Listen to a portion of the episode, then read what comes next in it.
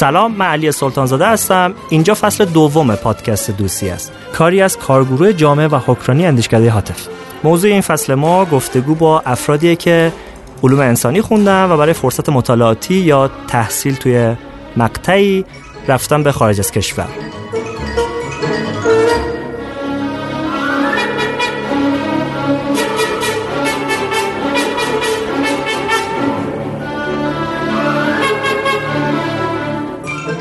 ما با این افراد در مورد تجربه زیستشون تو اون کشور صحبت می‌کنیم در مورد مردم اون کشور. همچنین در مورد تجربه آکادمیکی که اونجا داشتن صحبت می‌کنیم اینکه چه تجربیاتی توی دانشگاه کسب کردن چه فضای اونجا حاکم بوده.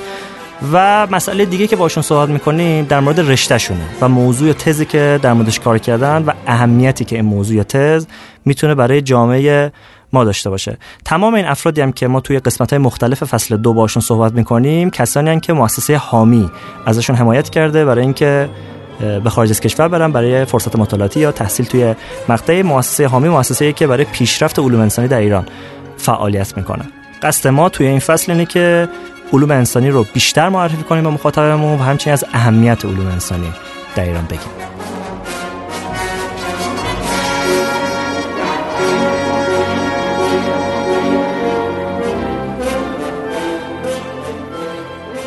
این رو خیلی از ماها شنیدیم که سیستم آموزشی ما نمی‌تونه دانش آموزا و دانشجوها رو به یک رشته تحصیلی خاص علاقمند کنه. اما مهمون امروز ما یه مورد خاص محسوب میشه. چون با کلی علاقه میره سراغ المپیاد ادبیات ولی بعدش به خاطر این جو حفظ کردن یه سری مطالب خشک به این نتیجه می‌رسه که نمی‌تونه علاقه هاشو از طریق خوندن ادبیات به طور رسمی دنبال کنه. میره به سمت حقوق و در نهایت روانشناسی. می‌دونم که الان کلی سوال توی ذهنتونه که یه آدمی که ادبیات دوست داشته چرا رفته حقوق و بعدش هم چرا رفت سراغ روانشناسی. توی این قسمت با مهمونمون خانم مریم مروج بیشتر در مورد این موضوع صحبت می‌کنیم. این اولین قسمتیه تو پادکست دوستیه که داریم به صورت آنلاین صحبت می‌کنیم. یعنی مهمون برنامه الان جلوی من ننشسته. ما با هم تو استودیو نیستیم. خانم مروج توی کشور آمریکاست و از طریق آنلاین داریم صحبت می‌کنیم یه استرسی هم داریم که نکنه که قطع بشه هر دفعه این ارتباط آنلاینمون. خانم مروج خیلی خوش اومدید به پادکست دوستیه شما یه برای اینکه شروع کنیم صحبتمون رو شما ورودی لیسانس چه سالی و چه رشته‌ای؟ کدوم دانشگاه هستین؟ سلام. آقای سلطان زاده خیلی ممنون که من رو دعوت کردین. من ورودی 81 حقوق دانشگاه تهران هستم. شما توی دوره دبیرستان علاقتون چیز دیگه ای بوده درسته؟ من از وقتی که یادم میاد خیلی علاقه های گسترده داشتم. یعنی هم ریاضی دوست داشتم هم هنر دوست داشتم هم ادبیات دوست داشتم.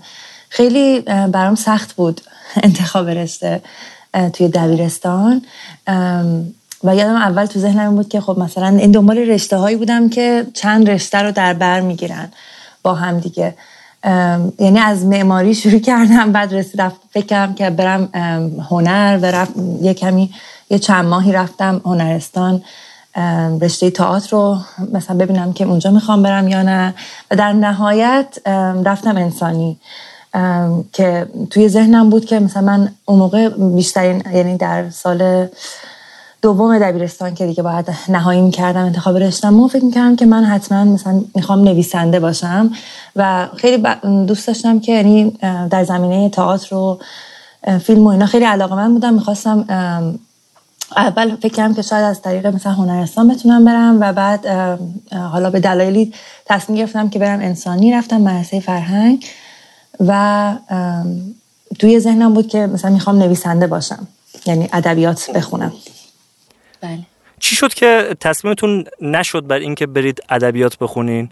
شما که من چون صفحه اینستاگرام شما رو هم نگاه کردم دیدم که این علاقه ادبی و این میل شما به نویسندگی هنوز خیلی پررنگ توی شما وجود داره.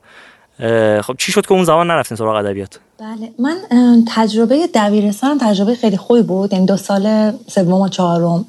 سوم و پیش دانشگاهیم خیلی تجربه خوبی بود توی مدرسه و جو حالا از نظر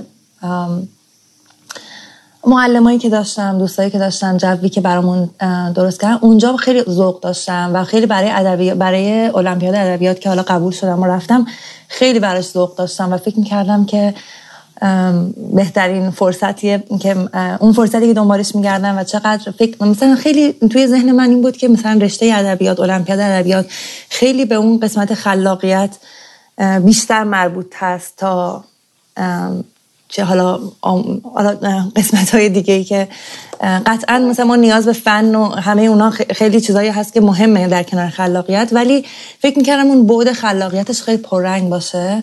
پرورش اون خلاقیتت و کلا نویسندگی شعر گفتن اینا خیلی من هم شعر, شعر می‌گفتم هم داستان میوشتم حالا الان کماکان که الان هم یه کمی انجام میدم یعنی شعر و داستان می‌نویسم ولی نه به اندازه اون موقع. یعنی در واقع شما یه آدم با علاقه که رفتید داخل که برید ادبیات بخونید و بعد دیدید که شرایط طوریه که ادبیات نخونید بهتر ها؟ بله میگم المپیاد ادبیات خیلی اون جایی بود که من تصمیم گرفتم که ادبیات نخونم. خیلی خیلی استادای خوبی داشتیم تجربه های خوبی هم داشتم نه اینکه بگم همش دل سرد کننده بود. ولی برای من احساس که اون چیزی نیستش که مثلا من از ادبیات می‌خوام. و اون یه حالتی بود که مثلا اون حالت اون موقع دل سرد شدم نسبت به اینکه اون چیزی که من می‌خوام از طریق رشته ادبیات بهش می‌رسم. و بعد فکر کردم که شاید مثلا من می‌تونم اینو در کنار ادبیات و حالا نویسندگی و همه اینا در کنار رشته اصلیم مثلا دنبال کنم. چون میگم حسم این بود که اون اینی اونی نبود که من می‌خوام. و راستش رو بخوایم من فکر می‌کنم اندازه کافی به ما حتی در برمیگردم به مثلا همون اول دبیرستان دوم دبیرستان که ما باید انتخاب رشته کلی انجام بدیم. من خیلی برام سخت بود این انتخاب رشته. میگم به همه چی علاقه داشتم. و حالا اینکه مثلا من می‌خواستم برم هنر همه من گفتن تو چرا ریاضیت خوبه؟ می‌خوای بری هنر مثلا. اگه که مثلا خب چه اشکالی داره یه نفر؟ مثلا خب علاقه داشتم.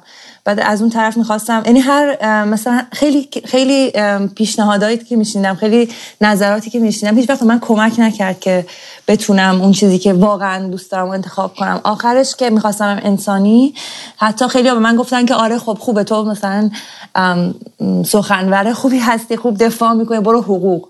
و مثلا در اون یعنی حمایت هم کردن که برم انسانی خیلی با تصور این که من میرم حقوق. البته مثلا مادر پدرم واقعا استثنا بودن تو این زمینه و حتی وقتی که می‌خواستم برم هنر حمایت هم می‌کردن و خیلی خیلی پدرم و مادرم مثلا نوشته هامو دوست داشتن. همیشه گوش می‌کردن شعرامو گوش می‌کردن و خیلی به من مشوق اصلیم بودن واقعا. حالا غیر از ولی مادر پدر بالاخره یه جامعه بزرگتری هستش که ما ازشون تاثیر می‌گیریم. خانواده حالا خانواده دورتر مدرسه همه حالا همه فرهنگی که ما رو در بر گرفته واقعا مشوق من نبود که مثلا من هنر یا ادبیات رو ادامه بدم. حالا کما اینکه نمی‌دونم که با این با اینکه شما خیلی علاقه داشتین. بله بله. خانم مروت شما وارد حقوق دانشگاه تهران شدین. اونجا حستون چطور بود نسبت به رشته حقوق؟ آره، من باز حقوق فکر می‌کنم اون موقعی که انتخاب کردم با علاقه انتخاب کردم. حالا با شناختی که اون موقع فکر می‌کردم دارم از حقوق. با نظراتی که شنیده بودم پیشنهاداتی که شنیده بودم و اینکه میگم خیلی به من می‌گفتن تو می‌تونی وکیل خوبی باشید مثلا خوب دفاع می‌کنی حرف می‌زنی و دوستام هم راستش بخواین ما مثلا من دو تا از دوستای صمیمیم و یه سری دیگه از دوستام همه از مدرسمون با هم تصمیم گرفتیم بریم حقوق دانشگاه تهران. و خب این همه این چیزایی بود که مثلا باعث شد من برم حقوق در صورتی که باز من فکر می‌کنم که شناخت کافی نداشتم از اینکه واقعا دنیای مثلا وکالت مثلا چه چه مقتضاتی شخصیتی می‌خواد. من آیا اصلا مناسب این رشته هستم یا نه؟ ولی در اون موقع فکر می‌کنم که با علاقه انتخاب کردم و اون موقع تو ذهنم بود که من میرم حقوق مالکیت فکری و معنوی می‌خونم و باز مثلا یک جوری به ادبیات هنر برای خودم ربط داشت که مثلا در رابطه با حقوق معلف حق اختراع مثلا این چیزایی بود که مثلا فکر می‌کنم که باز ربط پیدا می‌کنه به علاقه من به حالا ادبیات هنر. و در کنارش فکر می‌کردم که حتما مثلا همین نویسندگی رو ادامه میدم عضو اول رفتم عضو انجمن ادبی بشم. البته خیلی زیاد اونجا نموندم به دلایلی. ولی مثلا سعی می‌کردم چیزای مختلف و به صورت به گونه های مختلف اون علاقم رو مثلا در کنارش ادامه بدم. حقوق راستش رو بخواین باز خیلی خورتی ذوقم. حالا باز بعد ببینیم که چقدرش به من مربوط میشه چقدرش به فضای اونجا. ولی یعنی شاید من گزینه خوبی برای من نبود. ولی یک چیزی که خیلی برای من توی حقوق برام دل سرد کننده بود این بود که مثلا من فکر می‌کردم وقتی میره رشته حقوق مثلا کلی تجربه های نزدیک به حالا اون کاری که می‌خوای بکنی مثلا ما باید قرارداد بنویسیم باید مثلا چی اون چیزهای مختلفی رو که باید آماده کنیم برای تو رشته توی اگر که وکیل باشیم. مثلا فکر می‌کردم که ما کلی مثلا آموزش رو نوشتن خواهیم داشت یا مثلا فضاهای شبیه به دادگاه رو تجربه می‌کنیم. فضاهای مختلفی که خب یه نفر که حالا وکیل خواد می‌خواد باشه قراره تجربه کنه. ولی خب تمام فقط درس خوندن بود و هیچ تجربه عملی یک تجربه عملی من فقط داشتم که برای رفتم دادسرا. اونم خودم فقط رفتم و یعنی برای یه تحقیقی بود که باید انجام می‌دادم. ولی باز هم هیچ همراه با هیچ آموزشی یا هیچ راهنمایی نبود. یعنی فقط من می‌رفتم توی دادسرا و خیلی البته تجربه سختی بود برای من. یعنی ولی خب جالب بود. یعنی خوب بود که من این تجربه رو داشتم. ولی این تنها تجربه من بود که یه کمی نزدیک بشم به فضایی که حالا میگم دادسرا خیلی اون چیزی نبود که من مثلا من علاقه به حقوق جزا نداشتم. ولی حالا اون جایی که من رفتم مثلا مربوط نبود ولی باز یه کمی تنها در, در واقع تنها تجربه عملی من بود تنها تجربه واقعی من بود. و غیر از اون همش فقط درس خوندن و کتاب قانون خوندن و و خیلی برام خیلی زود توی ذوقم خورد. خیلی استادای خوبی داشتم دو سه تا یعنی خیلی دو سه تا استاد خیلی خوب داشتم که واقعا توی زندگیم تاثیرگذار بودن.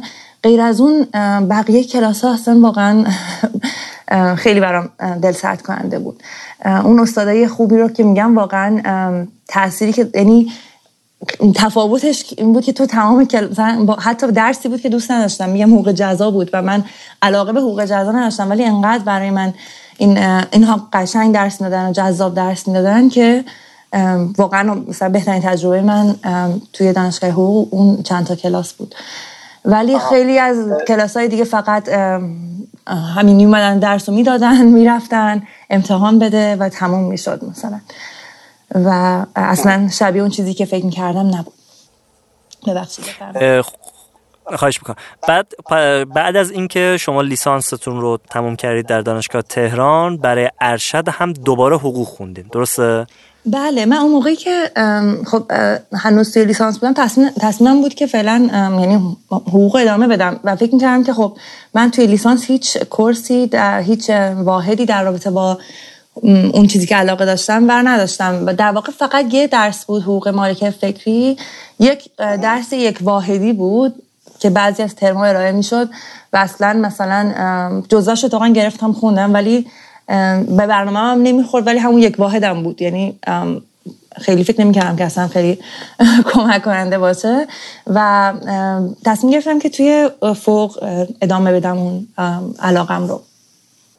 که بعد بعدش رفتید کجا خوندید فوقو؟ بله ما راستش من اون سال من با همسرم اومدیم امریکا مریلند ایالت مریلند. همسر من دانشگاه جانز هاپکینز قبول شده بود. یعنی من که لیسانس هم تموم شد ایشون admission داشتن برای دکترا. ما اومدیم و من تصمیم گرفتم که وقتی اومدم اینجا apply کنم. که من در apply کردم همون سال و یعنی سال بعدش وارد دانشگاه شدم. که دانشگاه جورج واشنگتن در واشنگتن دی سی. حقوق همین مالکیت فکری و معنوی. قبول گفتید که گفتین که توی گفتگوی قبل از ضبطمون گفته بودین که توی تجربه که تجربه تحصیلی که تو حقوق توی آمریکا داشتین از روشی استفاده می‌کردن چیزی به اسم پرسش سقراطی. یه مقدار در مورد این توضیح میدین که یعنی چی چیکار می‌کردن توی کلاس؟ بله خیلی متفاوت بود آموزش حقوق. از همون یعنی جلسه اولی که ما اولین روزی که دانش کلاسمون شروع می‌شد ما یک از اول به ما مثلا یک جزوه هایی که داشتیم برای درس داده بودن مثلا اون مطالعه که باید انجام می‌دادیم و بهمون گفته مثلا از این صفحه مثلا این کیس های حقوقی اینا رو مطالعه کنین.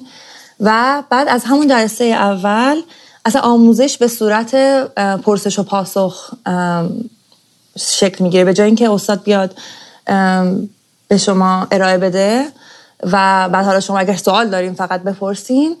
کلا همه مطلب خونده بودیم و بعد سر کلاس با سوال شروع می شد مثلا خب در رابطه با این چه فکر کردین شما برداشتتون چی بود و از توی همون پرسش و پاسخ از توی همون مباحثه استاد نقطه هایی که می‌خواست درس بده رو از توی اون می‌کشید بیرون و آموزش می‌داد. و این خیلی برای من جدید بود جالب بود و خب اولش کمی سخت هم هست. و مثلا ما توی مثلا عادت متاسفانه عادتمون توی دان مثلا لیسانس این بود که مثلا خب استاد درس رو میده میره و دیگه هر وقت که امتحان داری میشینی درس رو می‌خونی. ولی خب اینجا باید همیشه از قبل باید آماده می بودیم. آماده ای که دربارش صحبت کنیم بحث کنیم نکتهات رو کشیده باشی بیرون و بتونی درباره این یک بتونی توی مباحثه شرکت کنی. و ولی خوبیش این بود که انقدر این جالب بود انقدر این جذاب بود. واقعا مثلا دو سه ساعت کلاس یک لحظه هم احساس نمی کردی که تو مثلا می‌تونه حواست پرت باشه یا حوصله سر بره یا بخوای کار دیگه بکنی. من یادم قهوه مثلا کلاس چند هشت صبح بود هفت و نیم صبح کم هشت صبح بود. که مثلا من با قهوه می‌رفتم سر کلاس بعد این قهوه من یخ می‌کرد کلاس تموم می‌شد و بودم اه مثلا یادم رفت قهوه هم بخورم. فکر می‌کردم که شاید خوابم بگیره قهوه مردم و اساسا یخ می‌کرد. انقدر که این مباحثه جذاب بود و و اصلا فرصت این که یعنی اصلا به چیز دیگه فکر کنم نبود.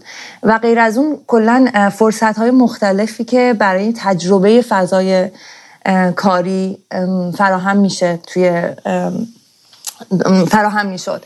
و مثلا ما یک چیزایی داشتیم مثل شبیه دادگاه انگار که مثلا انگار که در این نقش بازی می‌کنیم ولی مسابقاتی بود که بچه ها می‌تونستن شرکت کنن دانش آموزان. یه کیس هایی هستش و مثلا یه نفر وکیل یه سری حالا اون فضای دادگاه رو بازسازی می‌کنن و در شرکت می‌کنن و مثلا حتی مثل اون المپیادا و اینا مراحل بالاتر داره و و آدم مثلا حالا مقام می‌گیرن و و این فضا رو هم تجربه می‌کنن هم حالا خب جذابیت های خودش رو داره. دو تا عامل گفتین. صحبت ادامه داشت بفرمایید. من چون چه... ما چون چهره همدیگه رو نمی‌بینیم من برای مخاطبا بگم که ما تصویر رو قطع کردیم خدا نگرانی داریم که نت هر لحظه قطع بشه. مجبور شدیم تصویر رو قطع کنیم که ارتباطمون آسان‌تر باشه. بعد چهره همدیگه رو نمی‌بینیم من نمی‌دونم که خانم کجا آخر جملهشه که من بعد سوالم بپرسم. بفرمایید. من می‌خواستم همون نوشتن حرف بزنم. اون بحث جداست. شما به الان بفرمایید. بگید بگید. اونم سومین مورد دیگه. دو تا مورد که گفتین. یکی در مورد پرسش سقراطی بود که در واقع جذابیت اونجا بود. یکی هم این برگزاری در واقع جور انگار که بازسازی صحنه دادگاه انگار که جور نمایشی بود دیگه. یعنی فرد در مقام وکیل قرار می‌گرفت حالا پرونده جلوش میذاشتم حالا بعد کار دفاع انجام بده سومین موردم بفرمایید که. سومین موردم یه چیزی که من خیلی وقتی رسیدم یعنی شروع کردم درسم اونجا اصلا همون موقعی که اپلای می‌کنیم برای دانشگاه فکر کنم اینو باش برخورد می‌کنیم اینه که ما چقدر روی نوشتن حالا غیر از حسی و ادبی و اینها که حالا من خودم علاقه داشتم و مینوشتم من کسی بودم که همیشه قلم خیلی قوی داشتم و هیچ وقت احساس نمی‌کردم که من مثلا نیاز به مثلا آموزشی دارم در نوشتن. حالا اشتباه منم بوده و خب زود فهمیدم. این بود که چقدر نوشتن اینجا مهمه. نوشتن در سبک های مختلف برای چیزهای مختلف نوشتن آکادمیک جداست نوشتن حالا ریسرچ در زمینه رشته خودت که هیچی جدا اینکه حالا می‌خوای اپلای بکنیم می‌خوایم پذیرش بگیریم نوشتن درباره خودمون اصلا ببینید درباره خودم من چه اهدافی دارم چه علاقه هایی دارم چرا این رشته و این اون چیزی که برای اپلای وقتی می‌خوایم بکنیم باید مثلا یک چند صفحه درباره خودمون و اینکه چرا این رشته برای ما می‌خوام این رشته ادامه بدم. چرا من برای دانشگاه شما می‌تونم خوب باشم؟ چرا شما برای من خوب هستین؟ و چجوری من ارتباط من با این رشته و این دانشگاه درباره اون صحبت کنیم که چرا ما من گزینه مناسبی هستم برای شما و شما گزینه مناسبی هستین برای من. این اول خودش خیلی و چجوری کلیشه نباشه واقعی باشه عمیق باشه. خیلی برام حالا چالش اولی بود که باش برخورد کردم و خب حالا ازش گذر کردم. ولی بعد توی دانشگاه من یادمه توی حالا الان شاید عوض شده باشه بعد از این همه سال. امیدوارم که عوض شده باشه. ما دو تا فقط برای نوشتن فقط دو تا کار تحقیق دو تا واحد دو واحدی فکر کنم کار تحقیقی داشتیم.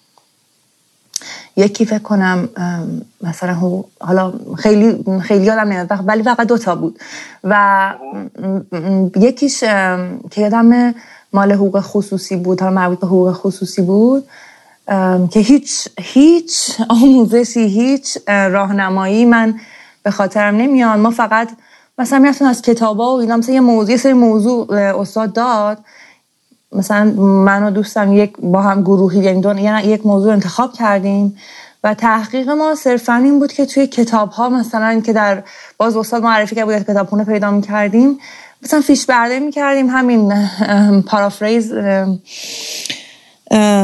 ببخشید دارم فکر کنم که میشه چی پارافریز؟ همین یعنی عوض کنیم که اون نوشته رو به صورت اینکه من یه لحظه کلمات ایرادی نداره اون عبارت. آره ایرادی نداره هم راحت بشین همونو بگی. شما اگه به من بگین چی میشه؟ بذار من سرچ کنم چون خودم بلد نیستم. یعنی اینکه بعد که اون گفته رو تغییر بدی یعنی همون رو داری دوباره میگی معنیشو اون برداشت تو ازش بدون اینکه اون جملات رو عینا استفاده کنی. آره نمی‌دونم کلمه فارسیش چی میشه باز نویسی می‌کنی. باز مثلا میگم توی تحقیق مثلا وقتی از کتاب اینا داری تحقیق می‌کنی فلان کتاب اینو گفته فلان نویسنده اینو گفته فلان مقاله اینو گفته بدون اینکه همون کلمات رو یعنی استفاده کنی که یعنی کپی نکنی. در واقع ترجمهش می‌کنن به تفسیر و تعویل. حالا نمی‌دونم اون چیزی که مد نظر شماست این کلمه میرسونه این معنی؟ مثلا کتاب اینو گفته در این زمینه و مثلا ولی به زبان خودتون. مثلا. آره ولی منظورم اینه که این تحقیق ما محدود بود به همین خیلی خیلی محدود بود در واقع. و و هیچ چیزی من یادم نمیاد ازش یاد گرفته باشم. و حتی اصلا یادم باشه که اون اون چی بود؟ یعنی بیشتر نبود که حتی مثلا ما بریم توی چیزهای مختلف مثلا بررسی کنیم مثلا حکمای مثلا یه چیزی که می‌تونست باشه بریم در این زمینه حالا همون زمینه ای که بود بریم مثلا حکمای مختلف دادگاه رو بررسی کنیم بعد ببینیم که تفاوتاشون چی بوده و ببینیم که مثلا چطور می‌تونستن در کشورهای دیگه چه جوری می‌تونسته باشه و بعد مثلا نظرمون رو بدیم. مثلا می‌تونست اینجور چیزی باشه ولی نه مثلا مثلا سند نمی‌دونم نیست سند چی بود. فکر کنم اسناد اعتباری بود. حالا مطمئن نیستم ولی مثلا اسناد اعتباری چیست؟ مثلا این شب موضوع تحقیق خیلی و چیزایی بود که استاد به ما یعنی پیشنهاد داده بود نه اینکه حالا شاید میگم حالا دقیق نمیگم ولی اینجور چیزی یعنی خیلی ساده ای و در واقع می‌تونه یه پاراگراف اول یک ریسرچی باشه تحقیقی باشه نه اینکه یک تحقیق کامل برای درس واحدی خیلی منظورم خیلی اصلا ما آموزش نوشتن برای رشته خودمون نداشتیم. و این همون موقع میگم خیلی تو ذوقم خورد ولی تازه نمی‌دونستم در واقعا چه, چه چیز بزرگی رو نداریم.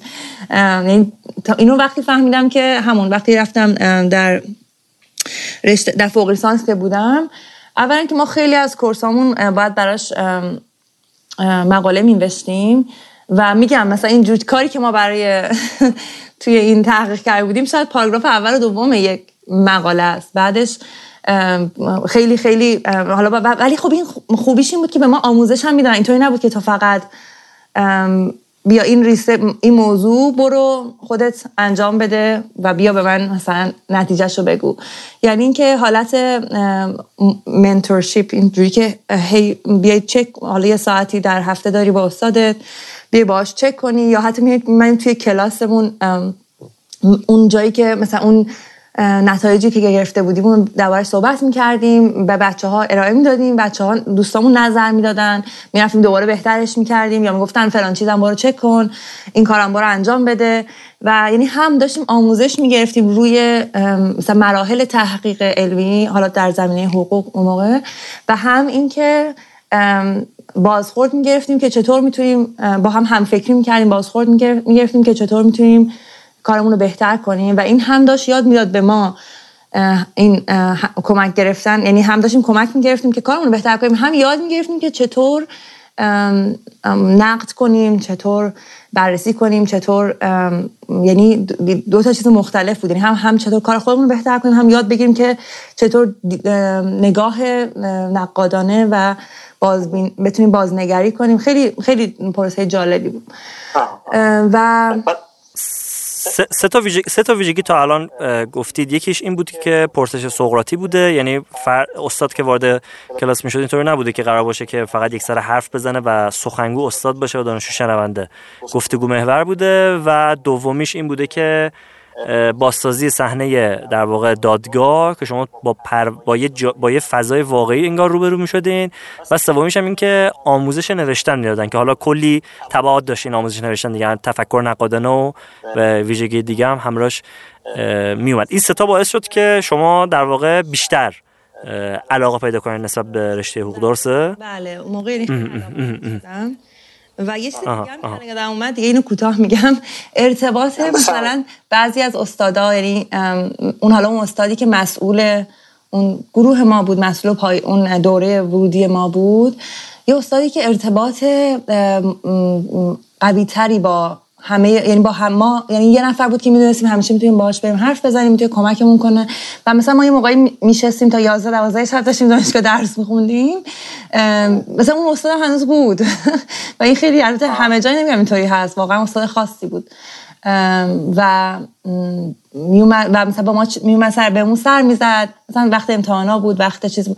و, و واقعا حمایت و این ارتباطی که مثلا منو شناختی که از ما داشت. حتی مثلا من رئیس دانشکده مثلا احوال مثلا همسرمون می‌پرسی یعنی خیلی همه یه حالت این که احساس تعلق و توی ما من ایجاد می‌کرد. میگم همه دوستان من که حال در دانشگاه مختلف درس این حس ندارن. واقعا یعنی اونها استاد خاصی بودن. و من تو ایران این رو می‌خوام بگم. کسی که برای من اینطوری بود و واقعا بهترین استاد من توی دانشگاه تهران گفتم اسمشون اینجا بگم دکتر آقاینیا که هم درس هاشون خیلی عالی بود کلاساشون فوق العاده بود و هم ما خیلی ارتباط تنگی با هم داشتیم یعنی با همه دانش جوها داشتن و میشناختن و کمک می‌کردن حمایت می‌کردن و واقعا امن بودن و ما رو مثلا کوه میبردن. خیلی یعنی می‌خواستم بگم تو ایران هم نمیگم نبود بود.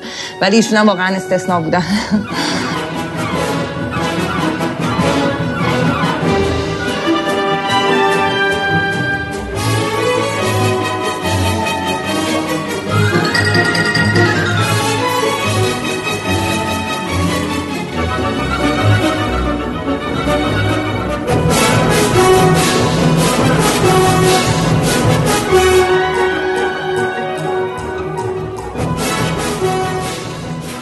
خب شما اولش علاقه من بودیم به ادبیات بعدش در انتهای یعنی موقع موقعی که ارشد داشتین میخوندین علاقه من شدین به حقوق.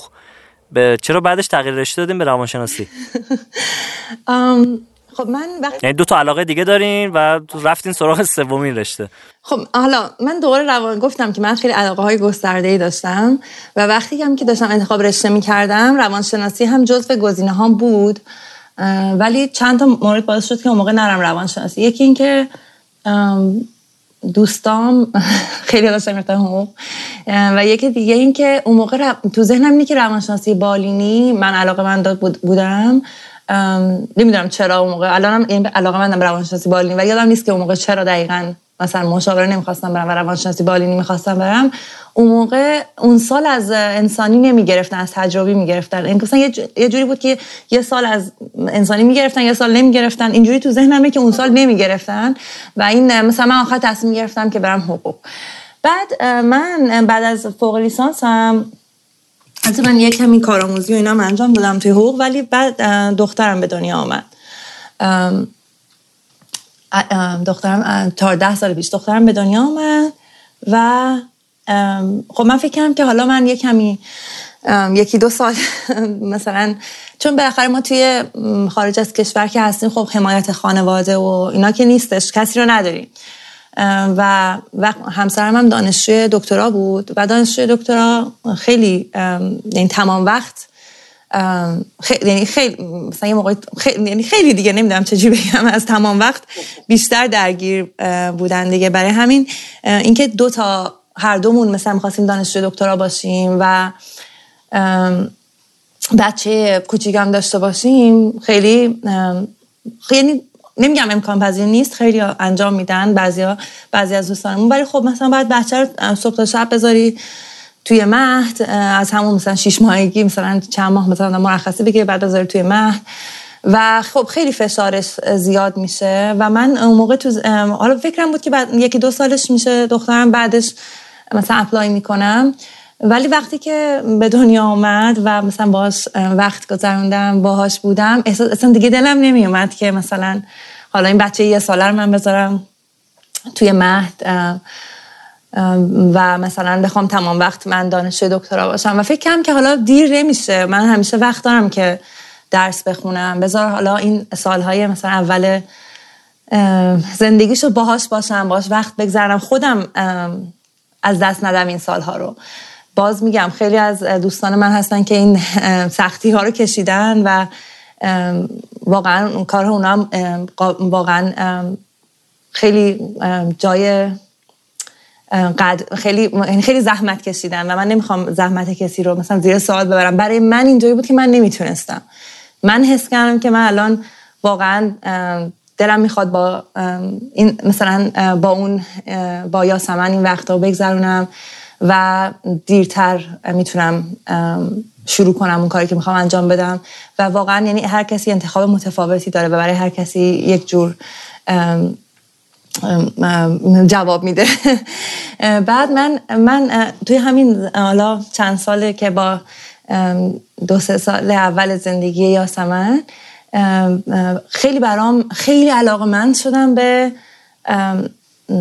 دوباره یعنی برگشتم شاید اون علاقه من به ادبیات و هنر با یاسمن زنده شد و اینجوری که خب خیلی ما خیلی من قصه می‌گفتیم نقاشی می‌کردیم کار دستی درست می‌کردیم.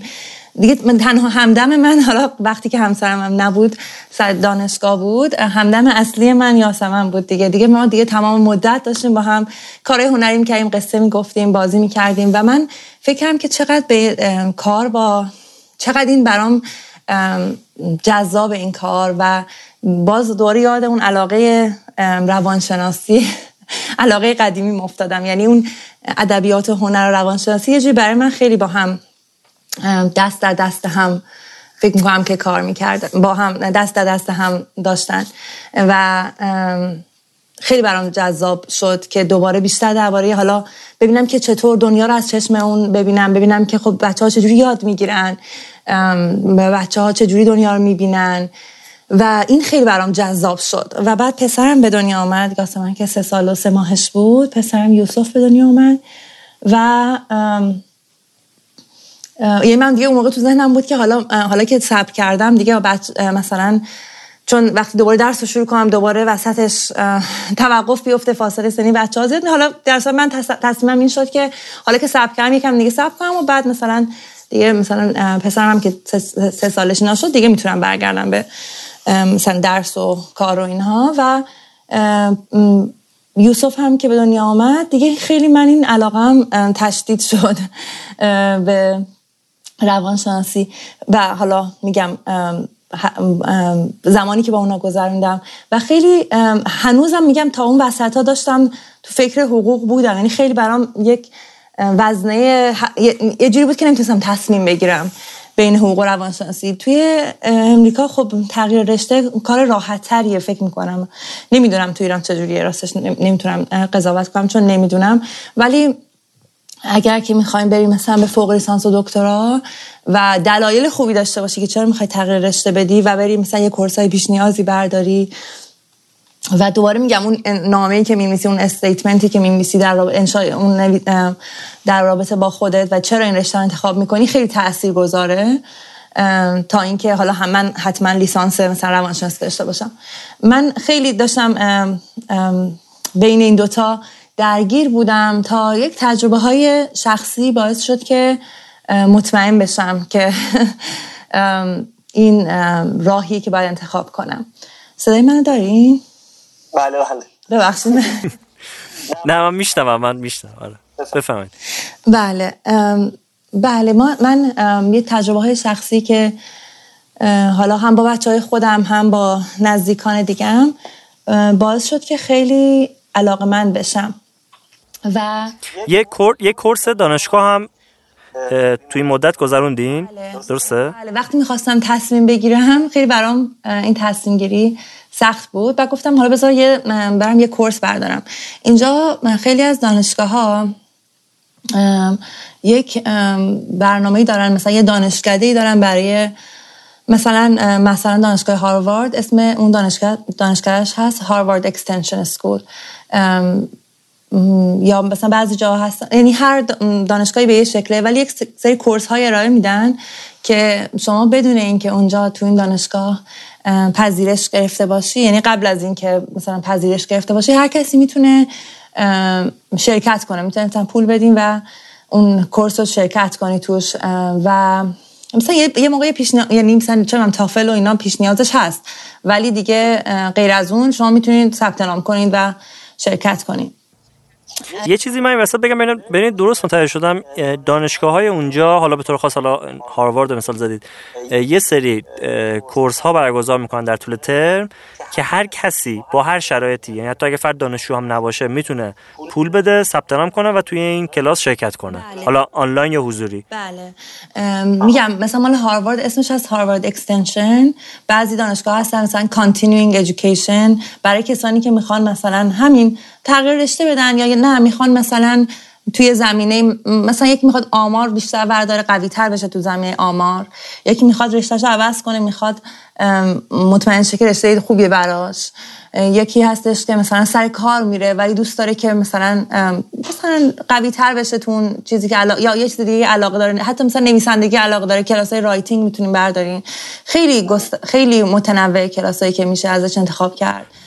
تا اونجا که می‌دونم توی ایران چنین چیزی نیست. من ما بعد از اینکه تو گفتگوی پیش از ضبط با هم صحبت کردیم من دو سه نفر ازشون پرسیدم که شما چنین چیزی تو ایران سراغ دارین؟ اونها هم نمی‌دونستن.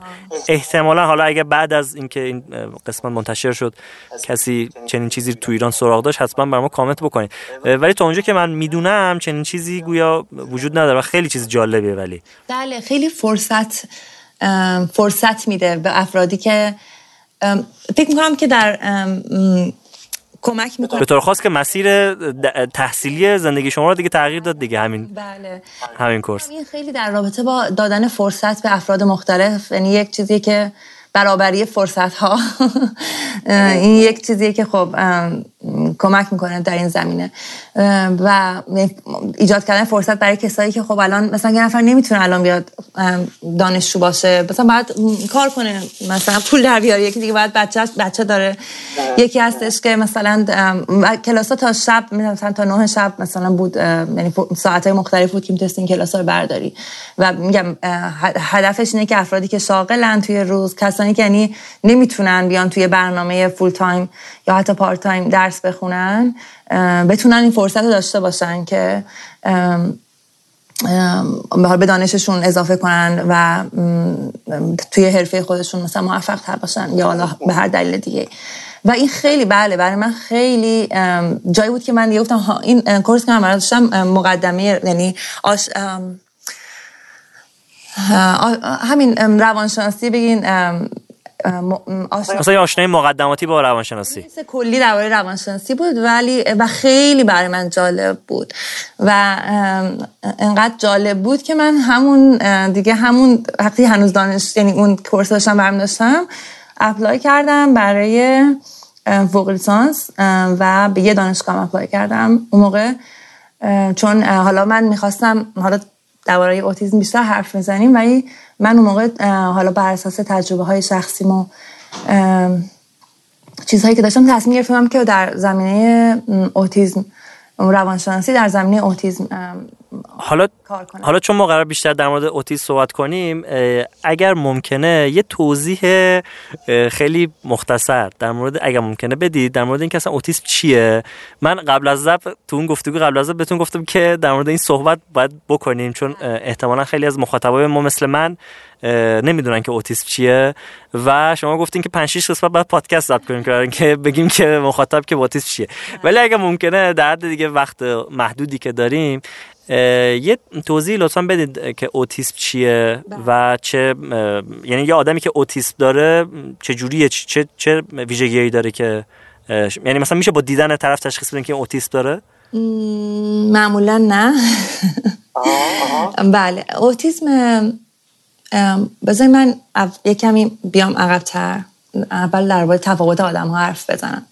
نکنه همونطوری که ما آدم ها از لحاظ نژاد رنگ مو رنگ پوست چشم رنگ چشم قد زبان و ویژگی های فیزیکی و روانی با هم متفاوتیم خب بعضی از آدم هم از لحاظ سیستم عصبی و عملکرد اجرایی مغزشون با هم متفاوتن. خب ما به این میگیم به این تفاوت میگیم تنوع عصبی. این این شاید یک تعریف جدیدتری باشه برای, برای خیلی از افراد. ولی اوتیزم از نظر من و از نظر خب خیلی از کسانی که در این زمینه فعالیت می‌کنن و کسانی که خودشون اوتیستیک هستن یک تنوع عصبی محسوب میشه. شاید حالا اگر که بیم از نظر پزشکی و حالا به صورت سنتی مدلی که نگاه می‌شده به اوتیزم بگیم اوتیزم یک معلولیته. خب و این البته من اوتیزم از نظر من هم معلولیت هست ولی حالا من تعریف معلولیت رو براتون می‌خوام بگم که اون معلولیت دو تا تعریف داره. یکی تعریف پزشکی و سنتیه که میگه که افراد معلول این معلولیت به دلیل اون نقصی که اونها دارن به دلیل اختلالی که اونها دارن و نمی‌تونن یه کاری رو بکنن این مدل پزشکی و سنتیه که به معلولیت نگاه می‌کنه. خب؟ ولی یه مدل دیگه هست مدل اجتماعی. خب که ما میگیم افراد متنوعن افراد متفاوتن. یه نفر از صحبت می‌کنه با زبان گفتار کلام. یه نفر با زبان اشاره صحبت می‌کنه. یه نفر وقتی می‌خواد به یه جایی بره با از راه میره یه نفر از ویلچر استفاده می‌کنه. و این نقص محسوب نمیشه این تفاوته. خب؟ یعنی یک چیز منفی نیست یه چیزی نیستش که به ذاتش منفی باشه نه. یه تفاوته که اگر ما این تفاوت به رسمیت نشناسیم اگر که بگیم که این بذاریمش رو دوش اون فرد بگیم که این تو یه چیزی رو نداری و این تقصیر توه خب اون میشه یه ناتوانی خب. ولی اگه بگیم نه این یک تنوعه و جامعه باید برای همه افراد آماده باشه برای همه افراد مناسب سازی بشه. نه فقط افرادی که مثلا اکثریت جامعه رو حال تشکیل میدن و مثلا از این مشخصات این مشخصات رو دارن.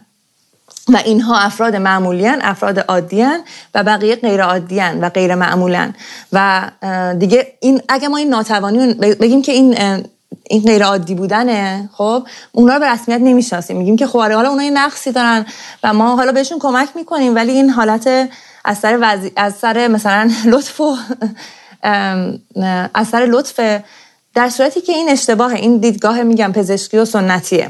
ولی دیدگاه اجتماعی و دیدگاه جدید میگه که نه افراد متنوع با هم متفاوتن. همونجوری که میگم رنگ و چشم و قدمون با هم مت... رنگ پوستمون چشممون قدمون با هم متفاوته نژادمون با هم متفاوته زبانمون با هم متفاوته.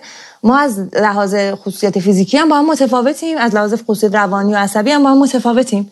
خب یک سری هستن که مثل همیشه اکثریتن ولی خب یه اقلیت هایی هستن که دلیلی چون اقلیتن دلیل نمیشه که ما اینها رو غیر عادی بدونیم.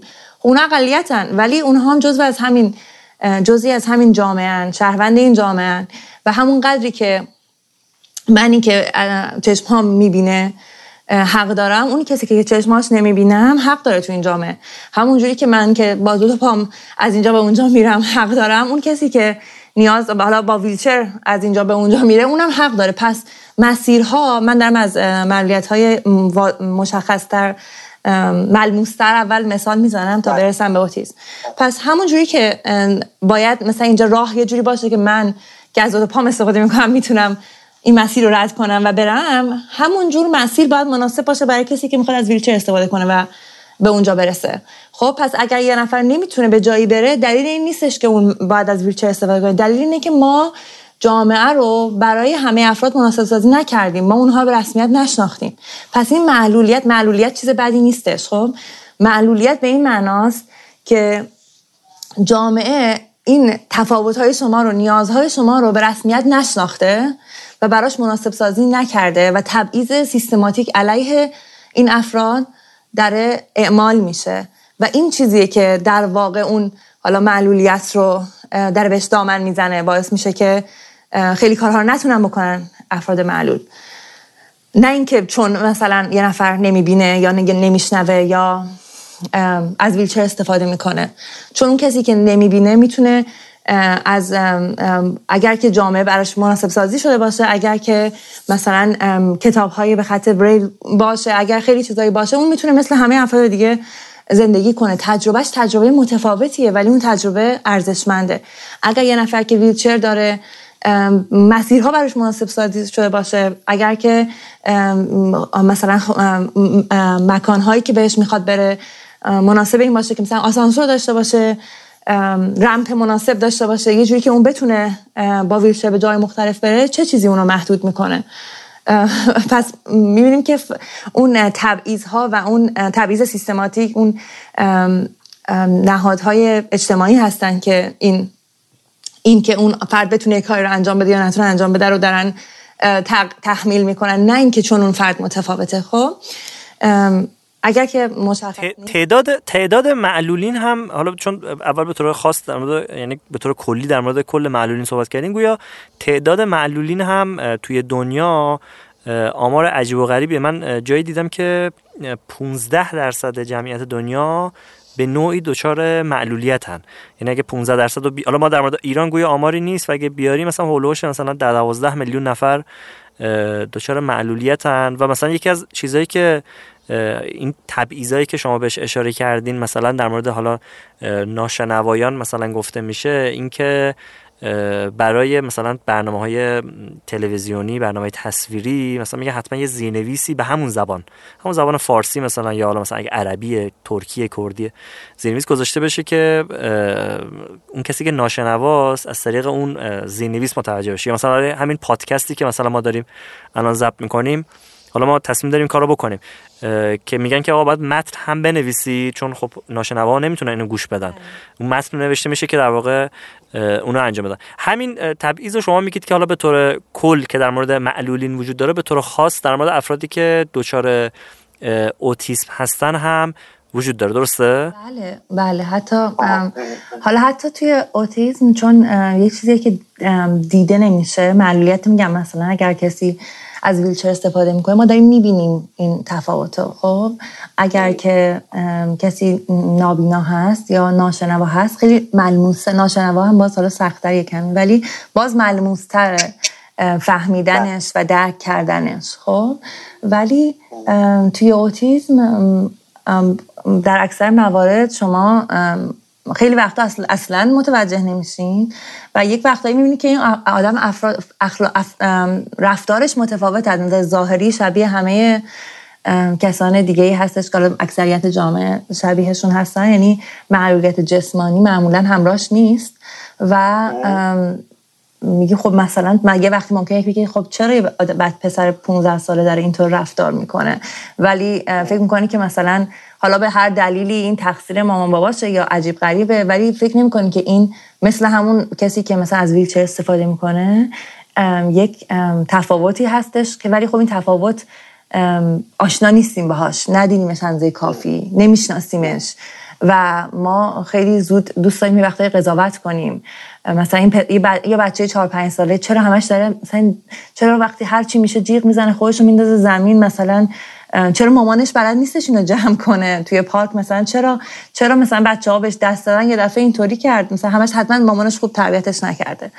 می‌دونین یا مثلا خیلی متاسفانه این اتفاقی که میفته چون میگم توی توی معلولیت های یا اختلالات همین عصبی و مربوط به سیستم عصبی خیلی وقت چون ظاهری نیست در ظاهر در فیزیکی نیست تبعیض ها حتی بیشتر هست. و اصلا آدم شناختی ندارن ازش. خب خانم روش در مورد تبعیض ها صحبت که این تبعیض های اوتیسم یه توضیح هم بدین در مورد اوتیسم شما هنوز نمی‌دونید اوتیسم چیه. آره گفتم خب این یه تفاوت در سیستم عصبی از لحاظ سیستم عصبی و عملکردهای اجرایی مغز. یعنی افرادی که اوتیستیک هستن یک جور دیگه ممکن ارتباط برقرار کنن ارتباط اجتماعی در در زمین. حالا چه اصلیش اینه؟ در زمینه ارتباطات اجتماعی با هم متفاوتن با, با بقیه افراد.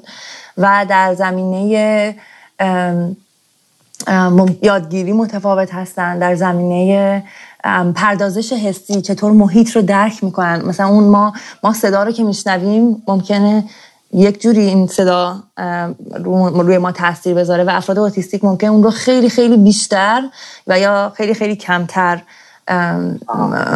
وقتی در پردازش می‌کنن یعنی متفاوت باشن در پردازش این محرک های حسی که از محیط دریافت می‌کنن. و این باعث میشه که اونا در محیط رو یه جوری دیگه تجربه می‌کنن. حالا اون چیز پزشکیش من خیلی دوست دارم قسمت پزشکیشو نگم و از لحاظ اجتماعی صحبت کنم. ولی خب یک جوری باید به اون مثلا برای اینکه مشخصتر بتونم توضیح بدم. در حالا چیزی که ما الان می‌دونیم از اوتیسم چون خیلی خیلی در روش تحقیقات میشه و هنوز خیلی سخت ناشناخته است و خیلی ابهام توش زیاده. ولی اون چیزی که الان بهش میگیم اوتیسم اینه که افرادی که در زمینه دو در دو تا مشخصاتشون مشخصاتی که این بعد در, در, در دو تا حوزه مشخصاتی داشته باشن که این این چه کار بخوره. مثلا نمی‌دونم اگر واضح هست یا نه چیزی که میگم. یعنی منظورم که در دو تا یکی حوزه ارتباطات اجتماعی یکی همون چیزای حسی و حالا اون دوباره صحبت می‌کنم. یه کمی توضیح دادن سخت داره بذارید اول ارتباط اجتماعی بگم. در زمینه برقراری ارتباط اجتماعی افراد اوتیستیک از لحاظ پیدا کردن دوست اصلا اصلا ارتباط برقرار کردن با هم دیگه. مثلا ممکنه ارتباط چشمیه. برای اینکه واضح تر بشه یه مثال هایی می‌زنم که باز افراد اوتیستیک خیلی متفاوتن. برای همین ممکنه یکی یه مثالی رو داشته باشه یه چیز دیگه رو نداشته باشه. ولی یه چیزی که خیلی از افراد اوتیستیک برشون سخت هست ارتباط چشمیه.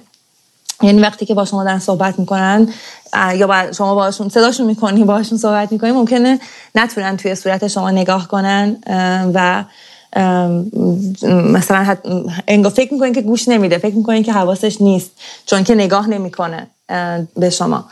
این یعنی ما به صورت اکثریت جامعه فکر می‌کنیم که ارتباط چشمی قسمت مهمی از ارتباط اجتماعی در صورتی که برای افراد اوتیستیک ارتباط چشمی خیلی سخته و حتی افراد اوتیستیکی که الان مثلا بزرگسال هستن و حالا در زمینه فعال هستن در زمینه مثلا آموزش درباره اوتیسم و مثلا ترویج فرهنگ فراگیری اونا میگن که اصلا ما برامون سخته. اصلا ما ارتباط اجتماعی اینجوری برقرار نمی‌کنیم. وقتی من به شما نگاه می‌کنم مثلا انقدر محرک های حسی که دارم دریافت می‌کنم زیاده که نمی‌تونم مثلا هم ببینمت هم بشنومت.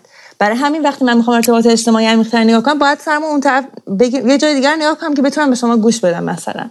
و اگه مثلا یه آدم مقابل این رو ندونه فکر می‌کنه که طرف مقابلش مثلا داره بی احترامی می‌کنه درسته؟ اگه مثلا این آدم اوتیستیک رو نشناسه فکر می‌کنه که بی احترامی می‌کنه. حالا اگه در مقام معلم باشه ممکنه مثلا تنبیه کنه. اگه در مقام مثلا آره مثلا اینطوری سخت می‌کنه شرایط برای آدم اوتیستیک یه مثال خیلی مشخصیه. ولی خیلی و دوباره در رابطه با ارتباطات الان این چیزی که جزء اوتیسم خیلی افراد اوتیستیک ممکنه ارتباط کلامی هم در ارتباط کلامی هم مشکل داشته باشن. براشون سخت باشه. ولی این جزو مشخصات اوتیسم نیست. یعنی خیلی از افراد اوتیستیک کامل حرف می‌زنن. یعنی مشکل پردازش زبان ندارن. ولی در صورت این هستش. خیلی هست یک درصد زیادی از افراد اوتیستیک مثلا ممکن رشد زبانیشون رو هم متفاوت باشه با دوباره بقیه هم سن و سالهاشون.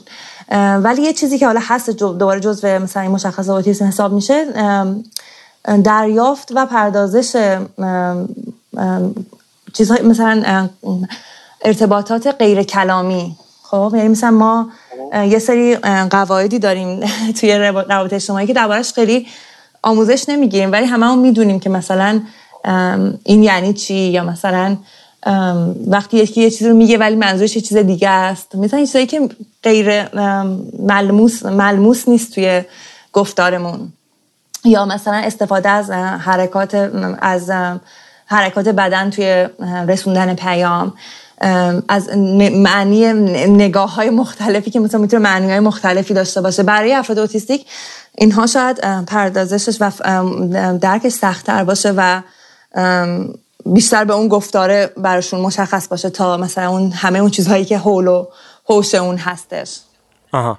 خانم یه سوال من بپرسم. ببخشید وسط حرفتون. شما دارید ویژگی مختلفی برای افراد اوتیستیک حالا به طور خاصم بچه های اوتیستیک میگید. یه سوالی که برای پیش میاد اینه که شما موافقید با این کار که بچه های اوتیستیک رو از بچه های دیگه جدا کنن و مثلا توی آموزش توی مثلا نهادهایی که ازشون مراقبت می‌کنن یا نه. اینکه شما فکر می‌کنین که نباید این جداسازی انجام بشه.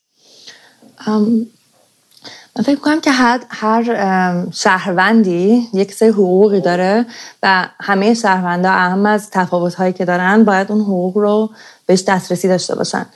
آموزش بازی با همسن و سالها در جامعه بودن حق همه شهروندان هستش همه کودکان هستش.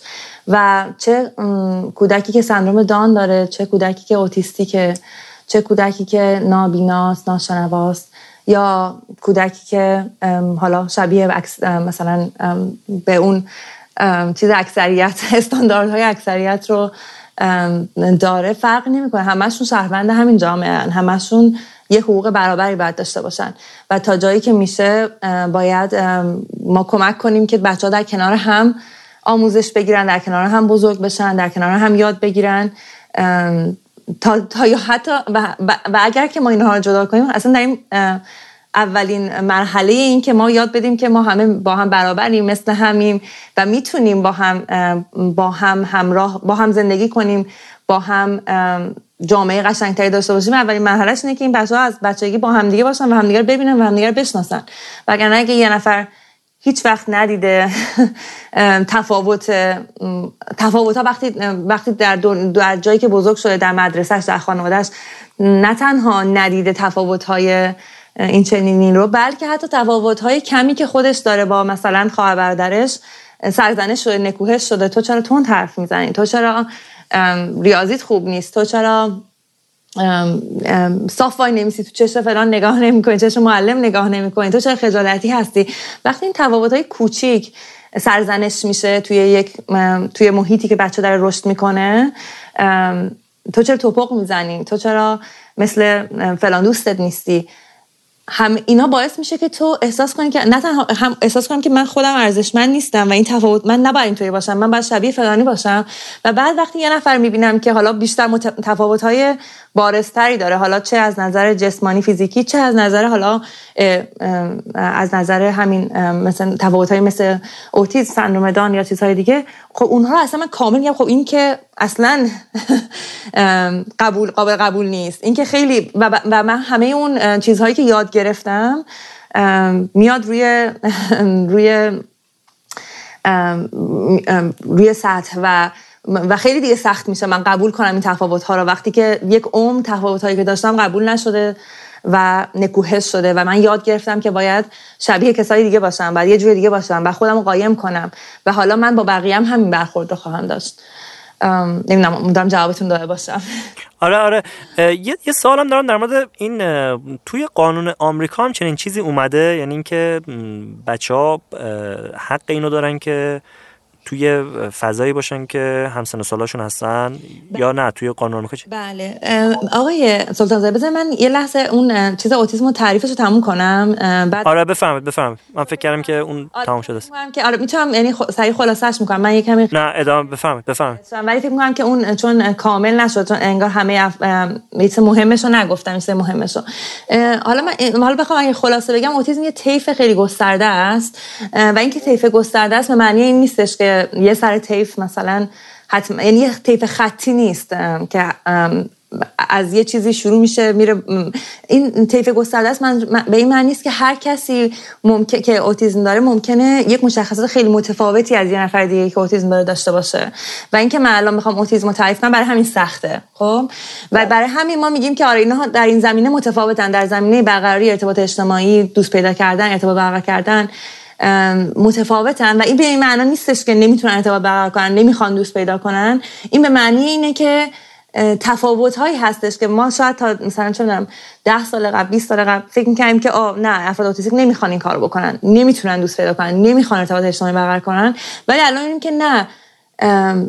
شاید یه روش دیگه ای هستش که یعنی حالا فهمیدیم که یه روش دیگه ای هستش. هر کسی یک روش متفاوتی داره. اگه که اون همینجوری در مثال توی چشم نگاه کردن گفتم اینه که انگار ما دو تا آدم هستیم از دو تا فرهنگ مختلف و دو تا زبان مختلف. مثلا شما وارد یه جایی میشین مثلا شما دستتون دراز می‌کنین دست بدین اون یکی مثلا خم میشه به شما ادای احترام می‌کنه. این معنی نیستش که هیچ شما مثلا نمی‌خوایم با اون آدم دوست بشین معنیش اینه که شما مدل ادای احترامتون سلام کردنتون و ارتباط برقرار متفاوته. حالا یه کاری که می‌تونیم بکنیم اینه که این دوتا فرهنگ بیان دربارش حرف بزنن و آشنا بشین با هم دیگه. یه کار دیگه که بگیم وا مثلا این چرا انقدر بیادبه چرا مثلا من دست دادم دست نداد به من. می‌دونین چی میگم؟ برای همین حالا من بیام بهش یاد بدم که تو باید شبیه من بشی. همه باید شبیه من بشن تا به رسمیت شناخته باشن. پس یه قسمت گفتم روابط اجتماعی که ما فهمیدیم که این تفاوت ها خیلی زیاده و ما باید برای اینکه بتونیم حالا افراد اوتیستیک بتونن در جامعه مشارکت داشته باشن و وارد جامعه بشن و حالا مثل شهروندهای دیگه از حقوق برابر خیلی خیلی دوریم. ما در همه جای دنیا هم دوریم. حالا در ایران به صورت خاص خیلی خیلی دور. یه چیزی که ما اصلا شروع کنیم بشناسیم. به جایی که سعی کنیم بچه این افراد رو تبدیل کنیم به اینکه شبیه ما باشن اونها رو همونجوری که هستن بشناسیم بپذیریم و ببینیم که چطور می‌تونیم حمایتشون کنیم. یه زمینه دیگه زمینه مثلا می‌تونه که حالا چیزای مختلفی در بر می‌گیره گفتم پردازش حسی متفاوت دارن یه وقتهایی ممکنه علاقه های خیلی متفاوتی داشته باشن. حالا میگم دیگه واردش خیلی نمیشم. ولی همه اینا رو می‌خوام بگم این به این معنی نیستش که اینا رو من نمی‌خوام بگم که درسته گفت میگم تفاوته ولی همه افراد اینا یک جور متفاوتی تجربه می‌کنن اوتیزم رو. همه خانواده ها مثل هم نیستن. ممکنه یک فرد اوتیستیکی قبلا فکر کنم توی گفتگی پیش زب بهتون گفتم یه فرد اوتیستیکی صحبت می‌کنه حالا یه خیلی سختی هایی رو داره تجربه می‌کنه ولی می‌تونه تو همون سیستم تبعیض‌آمیز وارد مدرسه بشه با همه سختی ها ولی بره موفق حالا موفقیت هایی کسب کنه و با اون سختی ها بجنگه و بتونه مثلا یک فعالیت یک تاثیر موثری در اجتماع مشارکت موثری در اجتماع داشته باشه. ولی این تبعیضا روی خانواده های خیلی خیلی سختتر هست در حدی که اصلا بچهشون نمی‌تونه وارد سیستم آموزشی بشه.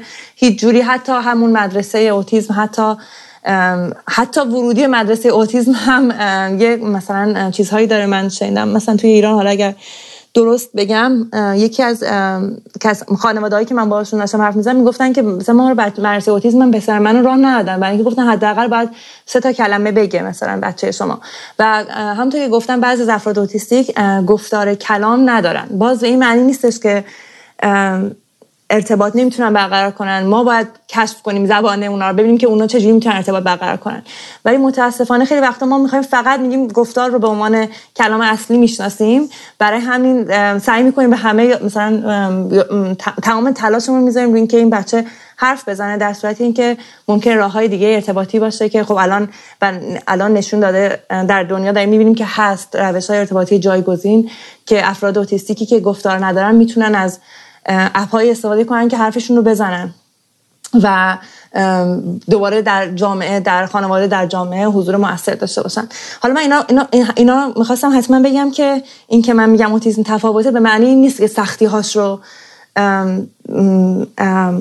چشپوشی کنم ازش یا می‌خوام بگم که همه معلولیت ها رو من دربارش همین فکر رو دارم همین حس رو دارم و اون سختی که اون افراد خانواده دارن تجربه می‌کنن یک قسمتش به خاطر این تفاوت ها ولی قسمت اصلیش به خاطر اینی که جامعه اونها رو به رسمیت نمی‌شناسه و اون به نظر اون قسمت اصلیه که باید روش کار بکنیم که چطور جامعه این تفاوت ها رو به رسمیت بشناسه و بتونه حمایت کنه از این افراد و خانواده هاشون.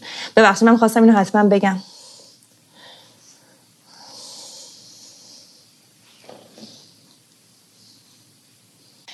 حالا برمیگردم به سوال شما در رابطه با اینکه در امریکا چطور هستش. بزن دوباره من یه چیزی که خیلی تاثیر گذاشت توی انتخابم که یعنی توی این که بیام توی این رشته تحصیل کنم. چیزی بود که خاطری که من دارم دخترم رو که اولین بار گذاشتم مهد کودک توی حالا مهد کودک عمومی یعنی مثل مرز دولتی مهد دولتی. و خیلی برام جالب بود اون روز اولی که رفتم اینکه یک پسری بودش که روی ویلچر بود یک پسر دیگه بود که سندروم دان داشت و ناشنوا بود و از زبان اشاره استفاده می‌کرد و معلمشون با زبان اشاره همه حرفایی رو که می‌زد با همه بچه ها از زبان اشاره هم استفاده می‌کرد. یک و چند تا افراد مثلا توی مدرسه کلا توی اون حالا اون مهد کودک خیلی تفاوت های زیادی اونجا به چشم من خود روز اول. و یه لحظه فکرم که یعنی بگم این در حد چند ثانیه هم نبوده یعنی خودم در, در جا متوجه شدم. گفتم که چقدر مثلا اینجا معلول بیشتره. بعد در جا در ذهنم اومد که نه بیشتر نیست. اینها بچه های معلول در کنار بچه های غیر معلول با هم در یه جا شرکت می‌کنن. برای همین من میبینمشون. یعنی اینقدر قلبم درد گرفت در اون لحظه که ما چرا تو مدرسه هامون نبودن؟ چرا من مثلا افرادی که سندروم دان داشتن فقط توی مثلا پارک می‌دیدم یا جای دیگه می‌دیدم؟ هیچ وقت تو مدرسه هم نبودن. هیچ وقت دوستی نداشتم که از ویلچر استفاده کنه. من فقط دوست داشتم که سمعک داشت و اون هم حتی چقدر اذیت شد توی مدرسه. و این خیلی در لحظه انقدر قلب من فشرده شد. میگم در حد چند ثانیه بود که این برای من انگار این انگار پرده های لحظه ریخته میشه که ما در جامعه ما افراد معلول کجا هستن؟ چرا مشارکت ندارن؟ چرا نیستن؟ و باز یه نفر دیگر که ازش خیلی شنیده بودم یک دوست خانم یکی از خانم از اقوام دور که فرزندشون حالا وقت تا وقتی بچه بود مادر پدر ویلچر بعد استفاده می‌کرد و مادر پدر اونو رو دوششون میذاشتن و میبردن بالا چون خونهشون طبقه سوم و آسانسور نداره. یه خونه قدیمیه که آسانسور نداره. ولی الان که خب پسر نوجوان الان جوون 20 ساله شده و وزنش خیلی زیاده و پدرش یعنی نسبت پدرش مسن شده و دیگه نمی‌تونه اون رو روی دوشش بذاره و بالا یا پایین بیاره. اون بچه دیگه فقط توی اون اتاق حبسه و نمی‌تونه جایی بره. و همه اینا یک دفعه انگار میگم همه پرده ها انگار جلوی چشم من افتاد و خیلی برام این درک این فهم این چیزی که فهمیدم خیلی برام دردناک بود. و چیزی بود که دوباره مثلا میگم خیلی اون اونجا برای من یه جرقه زد که این چیزی که من بهش علاقه مندم من دوستم روش کار کنم. و حالا از نظر قانونی در امریکا الان قانون معلولین که در رابطه با حالا قانون های مختلفی هست. یکی از چیزها اینه که اسم قانونش هست least restrictive environment کمترین حق کودکان به بودن آموزش در کمترین در مکانی با کمترین محدودیت. ترجمهش تقریبا اینجور چیزی میشه. یعنی همه بچه ها حق حقشون هست حق اولیشون هست که در کنار همسالان خودشون آموزش ببینن در محیطی که کمترین محدودیت داره. کمترین محدودیت میشه در مثل در یک کلاس معمول عادی مدرسه عادی کلاس عادی با همه بچه های دیگه خب؟ وقتی ما می‌تونیم این محدودیت ها رو بذاریم محدودی که این نیاز اون بچه باشه و یا خطری باشه خب؟ مثلا ممکنه نیاز بچه مثل این که مثلا وقتی این بچه توی کلاس مثلا با همه بچه های دیگه سر ریاضیات می‌گیره شاید اگر که توی یه محیط کوچیکتری باشه بهتر بتونیم باش مثلا توی یک محیط دو مثلا سه چهار نفر باشه راحتتر بتونه یاد بگیره و یه محیط بزرگ مثلا براش سخت توجه کنه. خب؟ این مثلا اولین قدم محدودیته. وقتی مثلا برای کلاس ریاضی یا چه نیم ساعت در هفته یه ساعت در هفته بچه از کلاس میاریم بیرون و بهش آموزش توی گروه سه چهار نفره آموزش ریاضی میدیم که یعنی اضافه تر به اون چیز کلاس مثلا حمایتش کنیم. خب؟ بعد محدودیت بعدی مثلا میشه که این اگه این گروه پنج نفره باشه گروه چهار نفره باشه دو نفره باشه یه نفره باشه این تا جایی که می‌تونه هرچی کمتر بشه انگار محدودیت داره بیشتر میشه خب؟ وقتی که برای همه اینا باید دلیل داشته باشی. قانون یعنی یک سند قانونی درست می‌کنن مدرسه و خانواده و حالا همه اون تیم که تو مدرسه کار می‌کنن و دلیل اینکه چرا باید بچه توی این کلاس باشه چرا باید ما این بچه رو از این کلاس در بیاریم و ما چیکار می‌کنیم توی اون کلاس باش همه اینا باید به صورت قانونی ثبت بشه. و یه مدرک قانونیه این که مثلا خانواده می‌تونه اون استفاده کنه بره دادگاه از مدرسه شکایت کنه. اگر که مثلا اجراش نکنن یا اگر فکر می‌کنه که این این این چیز این خدماتی که دارن میدن برای بچهشون کافی نیست. نیازی بیشتری داره خب؟ بعد حالا مثلا میشه آموزش یک به یک و بعد محدودیت بیشتر میشه که اصلا این بچه رو بزن توی کلاس دیگه ای تو همون مدرسه. و بعد محدودیت بیشتر بیشتر میشه این که اصلا این بچه رو توی یه مدرسه دیگه بذارین یه بیشتر محدودیت میشه. فکر کنم یا اینکه حتی یک توی کلاس یک به یک توی یه مدرسه دیگه دیگه فکر کنم بیشتر محدودیت میشه خب؟ و همه اینها باید دلیل داشته باشه. چون نمی‌تونین یه بچه رو بردارین بذارین توی مدرسه جدا مگر اینکه این بچه داره مثلا خودش یا بچه های دیگر در خطر می‌ذاره. مثلا ممکنه چیزا رو مثلا چیزای خطر مثلا چیزا رو همه چی رو پرت می‌کنه نمی‌تونه بشینه یا خودش رو آسیب می‌زنه یا اینکه حالا دلایل دیگه ای که ممکنه باشه. حالا اینکه این قانون چطور اجرا میشه در همه آمریکا این یه مبحث متفاوتیه. و اینکه مثلا بستگی به امکانات اون شهر داره بستگی به از نظر شهرها اینجا متفاوتن بر اساس ساکنانشون و اون مالیاتی که میدن درآمدهای مختلفی دارن شهرها و این تبعیضی که مثلا در اینجا هست یه مدل متفاوتیه با تبعیضی که ممکن در ایران باشه. اینجا مدارس دولتی از تکس اون شهر میچرخن. خب با تکس با اون مالیاتی که مردم میدن میچرخن. و بعد در اگر که توی جای زندگی کنی که مردم از نظر مالی وضعشون خوب باشه اون مدرسه دولتی خدمات خیلی عالی می‌تونه ارائه بده به بچه ها خب در جاهایی که خب فقیرتر هستن و مدارس امکانات کمتری دارن شاید مدرسه نتونه همون خدماتی رو بده که یک جای مرسه که در جای متمول تر هست می‌تونه ارائه بده. باز هم خانواده می‌تونه ببره دادگاه مدرسه رو و مجبورشون کنه مثلا بچه رو بذارن توی مدرسه خصوصی یا یه جور دیگه این امکانات رو بهش بدن. یعنی منظورم که راه های قانونیش هست ولی اینکه حالا چقدر دسترسی پذیر باشه چقدر همه بتونن استفاده کنن این متفاوت در جای مختلف.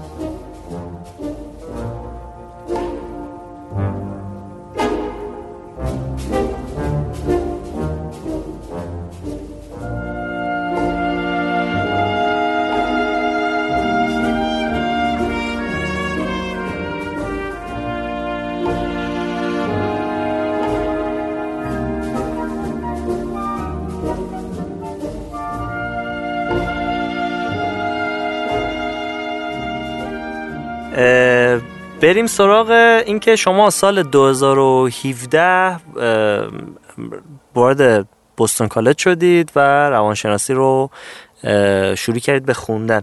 اون یه گروهی داشتید یه گروه خودتون گفته گروه جالب و متنوعی بوده. بله. که اون تو همین دوره ای بوده که شما تو دانشگاه بودین یا بعدش تشکیل شده؟ من وقتی وارد دانشگاه شدم حالا با استادام که صحبت می‌کردم و اینا اونها به من اینو معرفی کردن این دوره رو که بهش باید apply می‌کردیم بعد اقدام می‌کردیم برای پذیرش و یک سری انتخاب می‌کنن افراد رو از کسانی که بهشون انتخاب مثلا apply کردن. و من اون رو در دوره دانشگاه هم سال دوم دانشگاه هم اون رو گذروندم. اسم این دوره هست LEND که مال مخفف Leadership Education in Neurodevelopmental Disabilities هستش. حالا به معنی کلمه کلمش اینه آموزش رهبری در معلولیت های عصبی رشدی و حالا معلولیت های مرتبط که توی این دوره یک سری fellow انتخاب میشن افرادی که یعنی این دوره رو شرکت می‌کنن این fellowship هست. و این از رشته های مختلف از مثلا چندین مثلا 14 15 رشته مختلف. مثلا ما من هم دوره خود من پزشک بودن. این دوره توی باستن چیلدرن هاسپیتال بود برای من. ولی 60 تا از این برنامه این برنامه در 60 جای مختلف امریکا اجرا میشه. خب یه برنامه. یعنی جایی که این دوره رو تشکیل می‌داد یه بیمارستان بود؟ بله بیمارستان کودکان بوستون مثلا نگاه کنین انگار که این دولت یه در زمینه یه حالا یه بودجه برای مثلا این دوره گذاشته کنار خب؟ و این دوره رو میگم در 60 جای مختلف آمریکا الان در اجرا میشه و هر دوره بر اساس اون گردانندگانش و برنامه اونا برنامه ریزی می‌کنن براش. اینطوری نیستش که دقیقا شما باید اینا رو درس بدین خب؟ یه سری چیزای کلی داره یه سری اصولی داره یه سری چیزایی داره مثلا اهدافی داره چشماندازی داره خب؟ و این چشمانداز و حالا این همه اینا اونا میارن توی اون یک جایی مثلا مال ما در بیمارستان کودکان بوستون اینجا یه فک... چیز هیئت هیئت علمی برای خودشون تشکیل میدن. حالا میگم من دیگه نمی‌دونم چه جوری اینا گزارش میدن چه جوری خیلی مال پروسه خودش داره دیگه. هیئت علمی که توی برنامه ما بود. مثلا مال خود بیمارستان بوستون کودکان بوستون بود. یعنی استادای اونجا بودن. استادا و پزشکان اونجا بودن. خب؟ که هیئت علمیش مثلا یکی بود که خب هم پزشک بود یه نفر بود که روانشناس بود دکتر روانشناس بود و به صورت خاص در زمینه ناشنوایان فعالیت می‌کرد.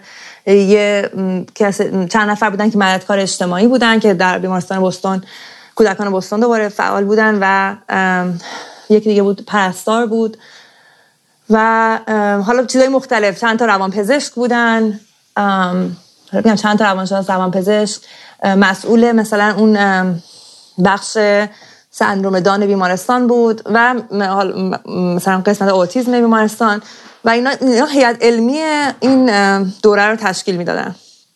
خب؟ و هر سال یه سری فلو انتخاب می‌کنن.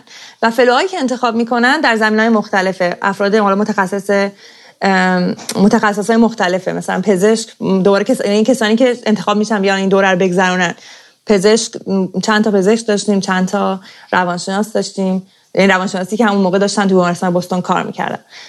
پرستار داشتیم مشاور مدرسه داشتیم پرستار مدرسه داشتیم کاردرمان گفتار درمان چند نفر از متخصصین مثلا شنوایی و شنواسنجی حالا نمی‌دونم دقیقا چی میشه اگه درست بگم.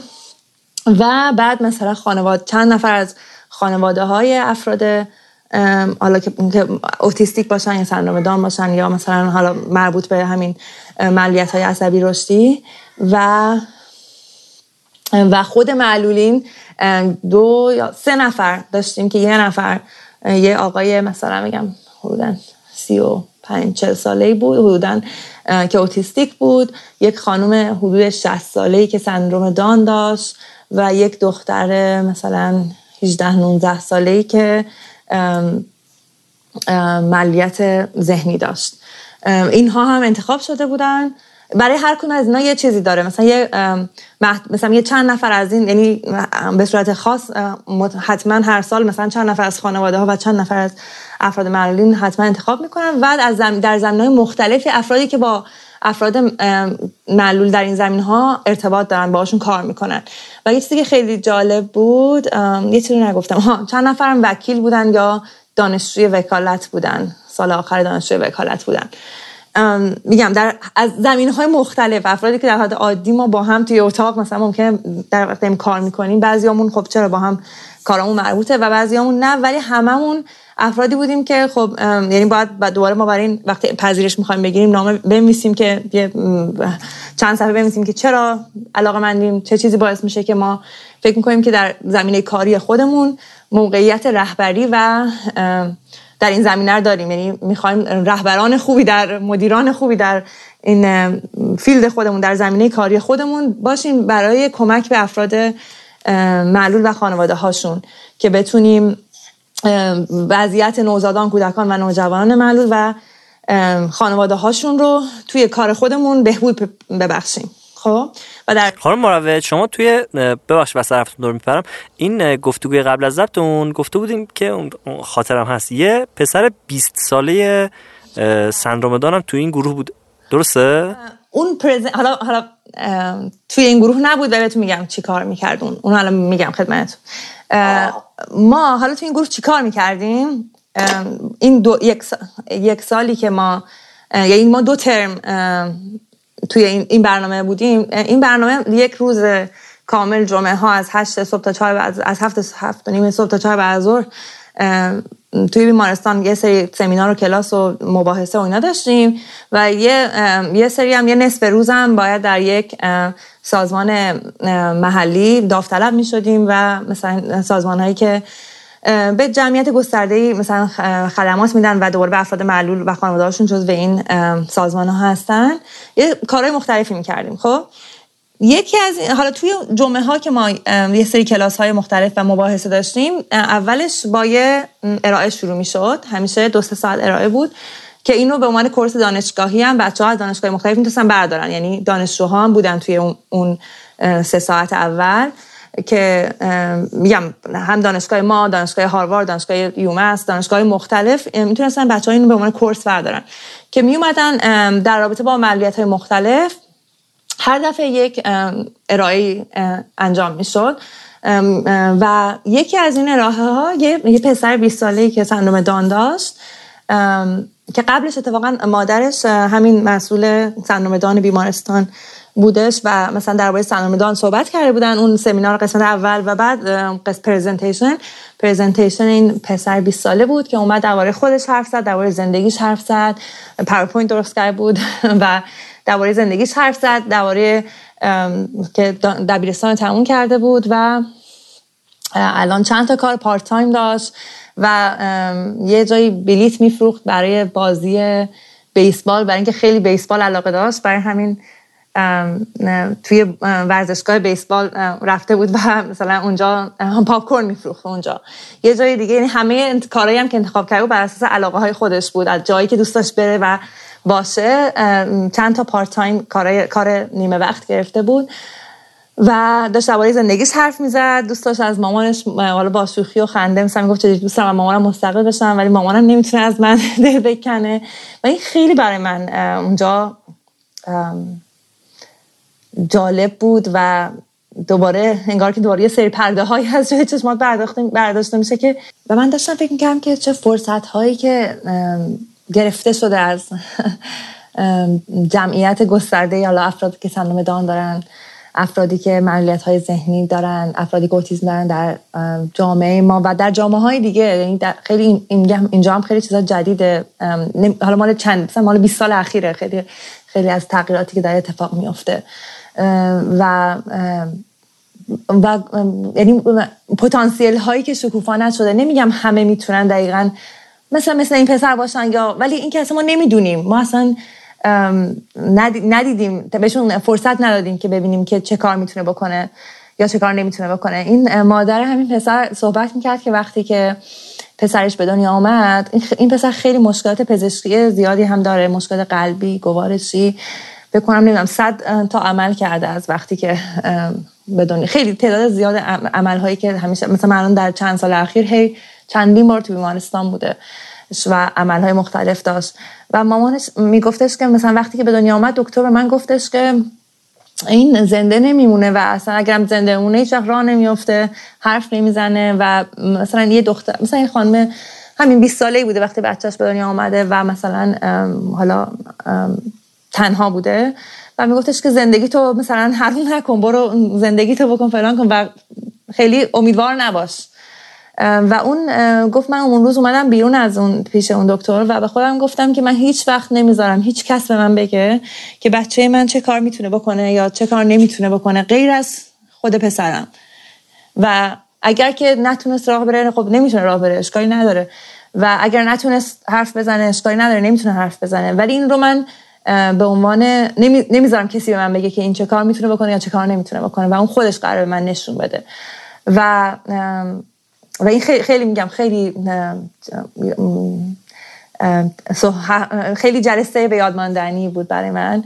و یه بار دیگه یه خانم وکیلی بود که مادر یه دختری بود که معلولیت ذهنی داشت. اونم اومد صحبت کرد و حالا اون مادره الان فعالیت همون وکیل وکیلی بود که خیلی در همین زمینه حقوق معلولین فعال بود. همین خانمی که گفتم مادر پسری که سندروم دان داشت حالا از یه دختر تنهایی که اون موقع هم از نظر خیلی حالا آموزش مثلا چون تازه فقط فقط ببخشید من فقط دبیرستان رو تموم کرده بود ولی الان مسئول بخش سندروم دان بیمارستان چیلدرن بیمارستان کودکان بوستون که بهترین بیمارستان کودکان آمریکا هست الان به اینجا رسیده بود. و داشت به خانواده هایی که مثل به مادران یا پدران یا خانواده که مثل خودش بودن خب کمک می‌کرد خدمت می‌کرد. و این خانمی که وکیل بود اونم دوره از قصه قصه زندگیش گفت و بعد دخترش اومد مثلا برای ما پرزنت کرد اونم داشت دخترش کار می‌کرد و حتی با حالا با یه سری کمک و اینا ولی پرستار بچه بود کمک می‌کرد. خونه مثلا افراد می‌رفت بچه هاشون نگه میداشت و چند تا کار نیمه وقت دیگه داشت. و یه فرد سندروم دیگه هم بود که تو بیمارستان من یعنی خودم دیدمش باش. همکار ما بود. یعنی من اونجا یه دوره کارآموزی هم گذروندم تو بیمارستان کودکان بستون. منشی یعنی کار تمام, تمام وقت داشت. و منشی بود و اون هم خیلی خیلی تجربه جالبی بود دیدنشون و کار کردن باهاشون. حالا من می‌خواستم بگم چند تا کارهایی که توی این فلوشیپ کار اتفاقای دیگه که حالا توی این فلوشیپ افتاد اولش حرف بزنم. حالا اگر شما آره آره چون یکی از دغدغه‌هایی که کلا توی فضای علوم انسانی خیلی دارن توی ایران اینه که چجوری مثلا این افرادی که تحصیل کردن پژوهش کردن کار آکادمیک کردن حالا این آدم توانایی داره دانشی داره چجوری می‌تونه وارد حوزه تصمیم گیری کلان اون مملکت بشه؟ یا یه در حد مثلا یه مشاوره در حد یه پژوهشی که به دست تصمیمگیران بله. مملکت برسه. این رو شما این کار رو انجام دادین اونجا. اگه میشه یک در مورد اینم صحبت بکنین چون تجربه خیلی با ارزشیه. یکی از اهداف اصلی این دوره این همین بود که افراد در حوزه های مختلف یعنی نه فقط کسی که حالا رشتهش حقوقه یا مثلا کارش این هست بلکه همه کسانی که در زمینه های مختلف دارن با افرادی که حالا معلولیت های عصبی رشدی متفاوتی دارن کار می‌کنن و اونها قراره به باشون مواجه بشن. همه اونها اولا آشنا باشن با این معلولیت های مختلف و بدونن که خب چطور باید وقتی چه چیزایی باید از نظر فرهنگی از نظر حالا اون ارتباطاتی که برقرار می‌کنن با خانواده ها چه چیزایی مهمه چه کاری رو انجام بدن هم این که بتونن چطور در حالا اون موقعیتی که خودشون هستن یک عامل مؤثر تغییر باشن در حالا این وضعیتی که برای به طرف بهبودی که این وضعیت رو به طرف بهبودی ببرن وضعیت حالا این تبعیض ها رو کمتر بتونن تاثیر بزنن در کمتر کردن تبعیض ها و بهتر کردن خدمات بهتر کردن سیستم های مختلف اجتماعی. و ما اینا رو اولا تو همین جمعه ها که می‌رفتیم ترم اول خب در رابطه با بیشتر در رابطه با آشنایی با همین ملیت های مختلف خانواده ها تجربه هاشون و چیزهای مختلف بود. ترم دوم و آشنایی با تبعیض ها آشنایی با اون اون شکاف هایی که توی سیستم هست. و ترم دوم حالا این ما چطور می‌تونیم این عامل مؤثر تغییر باشیم.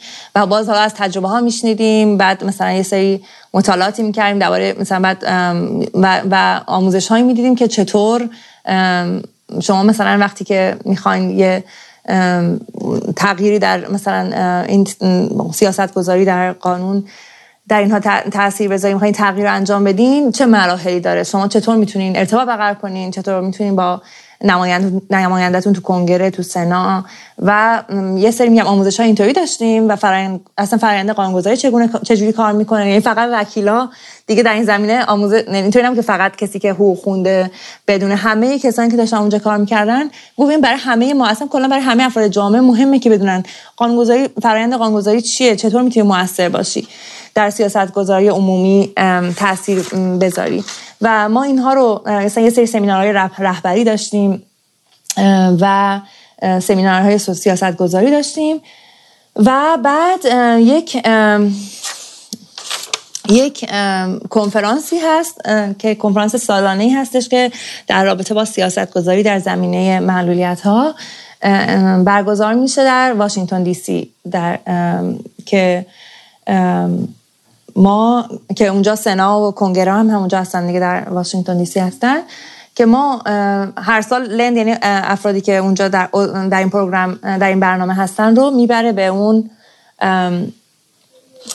کنفرانس و از همه دنیا از همون از همه ببخشید امریکا که همون گفتم 60 تا برنامه الان هستن حالا موقع 50 چند تا بودن. همه این افرادی که در این برنامه لندن شرکت می‌کنن از جاهای مختلف امریکا میان توی اون سمینار شرکت می‌کنن. یه سمینار دو سه روزه هستش که دوباره ما حالا همون چیزایی که یاد گرفتی ولی بالا در دو سه روز کسانی که فعال هستن دوباره در حقوق معلولین کسانی که خودشون مثلا سندروم دان دارن اوتیسم دارن معلولیت متفاوتی دارن میان با شما صحبت می‌کنن و این یعنی کسانی هستن که در زمینه سیاست گذاری و اینها در این زمینه تجربه دارن و مثلا این کار چندین سالشون هست. میان از تجربه هاشون میگن دوباره یه سری چیزا بهتون یاد میدن و بعد میگن شما که مثلا روز آخر قرار ما بریم به کنگره و سنا و نماینده ها رو مثلا سناتورها و نماینده های کنگره رو. حالا هر, هر کسی از اون ایالتی که اومده نماینده منتخب به اون ایالت خودش رو ببینه و باش صحبت کنه. و در اون کنفرانس مثلا ما گفتن الان قانون هایی که در دست مثلا لایه هایی که در دست بررسیه چیزهایی که ما می‌خوایم مهمه مثلا چطور روش مثلا به حال به نماینده خودتون چی ب... مثلا دربارش چی بگین چه, چه چیزای مهمه که روش مثلا چه جوری ارتباط برقرار کنین. همه اینا دوباره توی این کنفرانس دربارش صحبت کردیم و روز آخر رفتیم به سنا و کنگره و نماینده های ایالت خودمون سناتور و نماینده ایالت خودمون رو دیدیم. و بعد مثلا یه جل... مثلا یه جلسه ده 15 نفره یعنی گروه گروه شده بودن همه اینا برنامه‌ریزی شده بود دیگه. مثلا ما ده 15 نفر برنامه ما مثلا می‌رفتیم پیش یکی از سناتورها بعد ده 15 نفر یه جای دیگه بعد اینا با هم جابجا می‌شدن.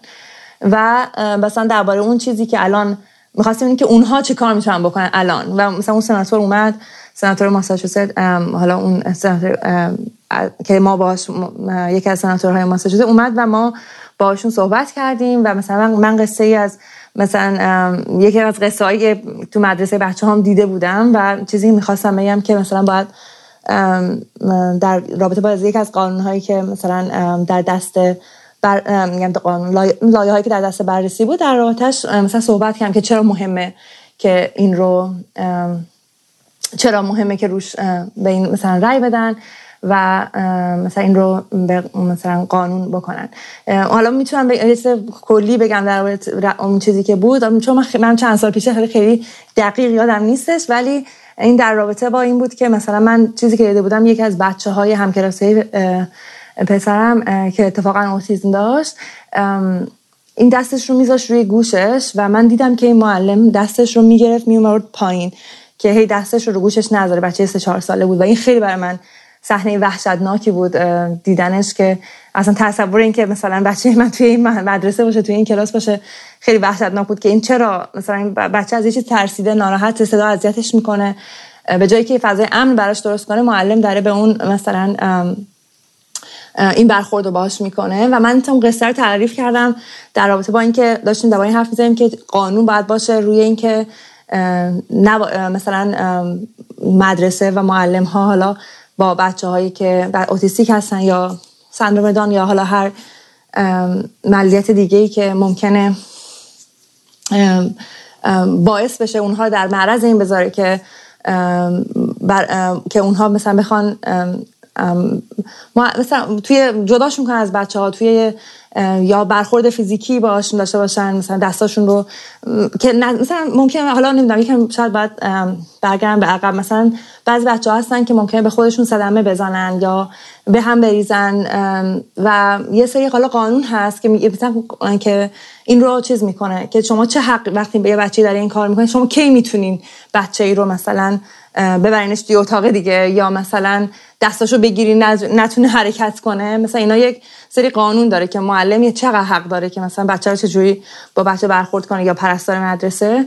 و من داشتم اینو می‌گفتم این در بچه سه ساله بود که تازه به هیچ کس هیچ آسیبی رو هم نمی‌زد. و این این کاری که معلم می‌کرد این دستش رو چندین بار محکم گرفت و پایین به نظر من این چیزی بود که باید مثلا حق نداشت معلم انجام بده. و این قانون باعث می‌شد که مثلا این کار معلم هم یک مثلا جرم انگاری بشه فکر می‌کنم. میگم حالا من خیلی کمی چندین سال گذشته خیلی حافظه حافظم یاری نمیده ولی این کلیتی بود که من یادم تعریف کردم و یادم که اون تبدیل اون چیز اون چیزی که ما دربارش صحبت می‌کردیم و اینها. و امیدوار بودیم که بهش رأی بدن و حالا وارد قانون بشه اینا. اتفاق این اتفاق افتاد. میگم حالا خیلی خاطرم نیستش که اسمشو بگم کامل و چی بود و اینها ولی این قضیه مال چند سال پیش می‌شد بودن مال 2018 پنج چهار سال پیش. پنج سال پیش 2023 من دیگه. پنج سال پیش. کرونا این انقدر انقدر تغییرات در انقدر یعنی تجربه خاصی بود کرونا و اتفاقات زیاد. آره برای جهان ما قبل کرونا است. که مثلا یه چیز خیلی دوریه برای من انقدر اتفاقات زیادی مثلا افتاده وگرنه نباید اینقدر میگم حالا اسمشو مثلا بگردم توی اینترنت پیدا کنم و می‌تونم دربارش صحبت کنم. ولی الان حالا میگم نمی‌خوام مثلا اشتباه بگم. ولی کلیتش این بود که یادمی که ما چند تا رفتیم و چند تا با نماینده مختلف صحبت کردیم. حالا میگم هر همه کسانی که از طرف این برنامه لند بودن از جای مختلف امریکا این کار کردن و نماینده های هر دو هر دو حزب با فکر کنم با تو ذهنم اینه که با یه چیز با یک درصد خوبی همه بهش رای دادن. و خب این تجربه می‌دونین این تأثیری که داریم که آه من می‌تونم مؤثر باشم. من کسی نیستم که صدام شنیده نمیشه. هیچ کاری نمی‌تونم بکنم دستم هیچ نمی‌رسه. می‌دونین این که به آدم ها نشون بدیم و یاد بدیم که شما می‌تونین عامل موثر تغییر باشین. فکر کنم مثلا یکی از یک یه چیزی که یادم میاد حالا به نظرمونم جالبه این که برای ما اومدن صحبت کردن دو تا, دو تا مادر دو تا حالا الان اون موقع جوان اوتیستیک بودن که اونا داشتن برای ما می‌گفتن که 20 سال پیش 20 سال الان میشه 25 سال پیش بودن در قانون مثلا بیمه هیچ از این خدمات افراد اوتیستیک رو کاور نمی‌کرد. و می‌گفت ما اون بچه های ما یعنی هیچ حمایت مثلا از بیمه نمی‌تونه یعنی ما نمی‌تونستیم خدمات بگیریم و بیمه کاور کنیم و خیلی خوب گرون و خیلی غیر برای خیلی غیر قابل دسترسی میشه دیگه. حالا همونجوری که الان مثلا توی ایران هست. حالا البته کاری کردن و بیمه یه چیزایی رو یکم یعنی دوباره همین افراد خانواده ها مؤسسه مختلف خیلی زحمت کشیدن و یه تغییرات خوبی انشالله در دست در حال انجام باشه. نمی‌دونم می‌دونم که یه, یه چیزی یه تصویب شد ولی نمی‌دونم که حالا چقدر عملی شد. دوباره دو تا چیز مختلفه. ولی اینها داشتن می‌گفتن که ما 20 سال پیش 25 سال پیش چجوری همین این مسیر رو طی کردیم و رفتیم خودمون و این الان یعنی الان مثلا خدمات گسترده کامل اگر بیمه داشته باشین یا با بیمه دولتی اینجا تحت پوشش هست برای افراد اوتیستیک. و مثلا اوتیسم یه یه تشخیص طلایی حساب میشه اینجا. برای اینکه مثلا ممکنه یه نفر ADHD داشته باشه بیش فعالی داشته باشه ولی بیمه اون خدماتی که اون لازم داره رو پوشش نده ولی اگه اون بچه بتونه تشخیص اوتیزم بگیره مثلا همون خدمات می‌تونه پوشش بگیره. برای همین خیلی وقتا خیلی یعنی خیلی براشون ارزشمنده که حتی تشخیص اوتیسم رو بگیرن چون اون وقت مدرسه باید این خدمات رو بده بیمه باید خدمات رو پوشش بده. یعنی الان مثلا خیلی از مملکت دیگه شاید همین چیز رو در مثل اوتیسم رو در امریکا نداشته باشن همین خدمات و پوششی که مثلا اوتیسم داره به خاطر اینکه حالا خانواده ها و اون فعالانی که در این زمینه فعالیت کردن واقعا تونستن این تغییرات رو عملی کنن. ولی این خیلی چیز قدیمی نیستش. مال همین بیگم 25 سال پیشه. شروعش. آه. خیلی ممنونم خانم مروج. من سوالام تموم شد. البته تو این گفتگو من سعی کردم کمتر سوال بپرسم به خاطر اینکه چون ارتباطمونم آنلاینه و یه در چند ثانیه هم تاخیر شاید کمتر از دو ثانیه باشه این تاخیر تاخیر صدا بوده. من هر دفعه که می‌خواستم وسط حرفتون بپرم یه مقدار تو طول می‌کشید. انجت مشکلات ایجاد می‌کرد. سعی کم کمتر ورود کنم که خانم مروج هر چقدر که خودشون توضیحاتی دارن جلو ببرن. امیدوارم که کیفیت صدای این گفتگو هم تا اونجا که ممکنه خوب در بیاد. اگر نکته ای دارید که توی سالها نبود توی بحثمون نبود توی پایان این گفتگو می‌خواید بهش اشاره کنید ما میشنویم. سلامت باشین. نه خیلی من هم خوشحال شدم. امیدوارم که ببخشید اگر که یه جایی تا من مثلا چیزایی کلمه هایی رو ترجمه کنم توی ذهنم طول می‌کشید نه طبیعیه دیگه آره. نه توی نه اینکه من همجوری فارسی حرف زدم نمی‌خوام یعنی همجوری که زبان اصلیمه ولی ولی چیزایی که ما به مثلا انگلیسی خوندم یاد گرفتم اونها رو آدم سخت تره مثلا مثلا من اینو همیشه هم استفاده می‌کنم ولی خب یه وقتایی کمی تا, بیایی ترجمه کنی توی ذهنت طول می‌کشه؟ ببخشید. بله بله. قابل درک قابل خواهش می‌کنم. به گفتگوی من علی سلطانزاده و مریم مروج در پادکست دوسیه. گوش دادید.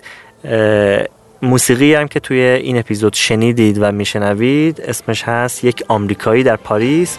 اثر آهنگساز آمریکایی به اسم جورج گرشوین می‌تونید ما رو از طریق اپلیکیشن های کست باکس، اپل پادکست، گوگل پادکست و بقیه سایت های مثل این دنبال کنید. همچنین سایت ما hatefcenter.org و کانال تلگرام به همین آدرس ما رو دنبال کنیم ممنون از خانه اندیشه ورزان و همچنین مؤسسه حامی که از ما حمایت کردن و حامی آدرس سایت مؤسسه حامی به این صورت حامی.org h a a m e e.org حتما هم کامنت بدید و نظرتون رو بگید. روی روند کار ما تاثیر می‌ذاره.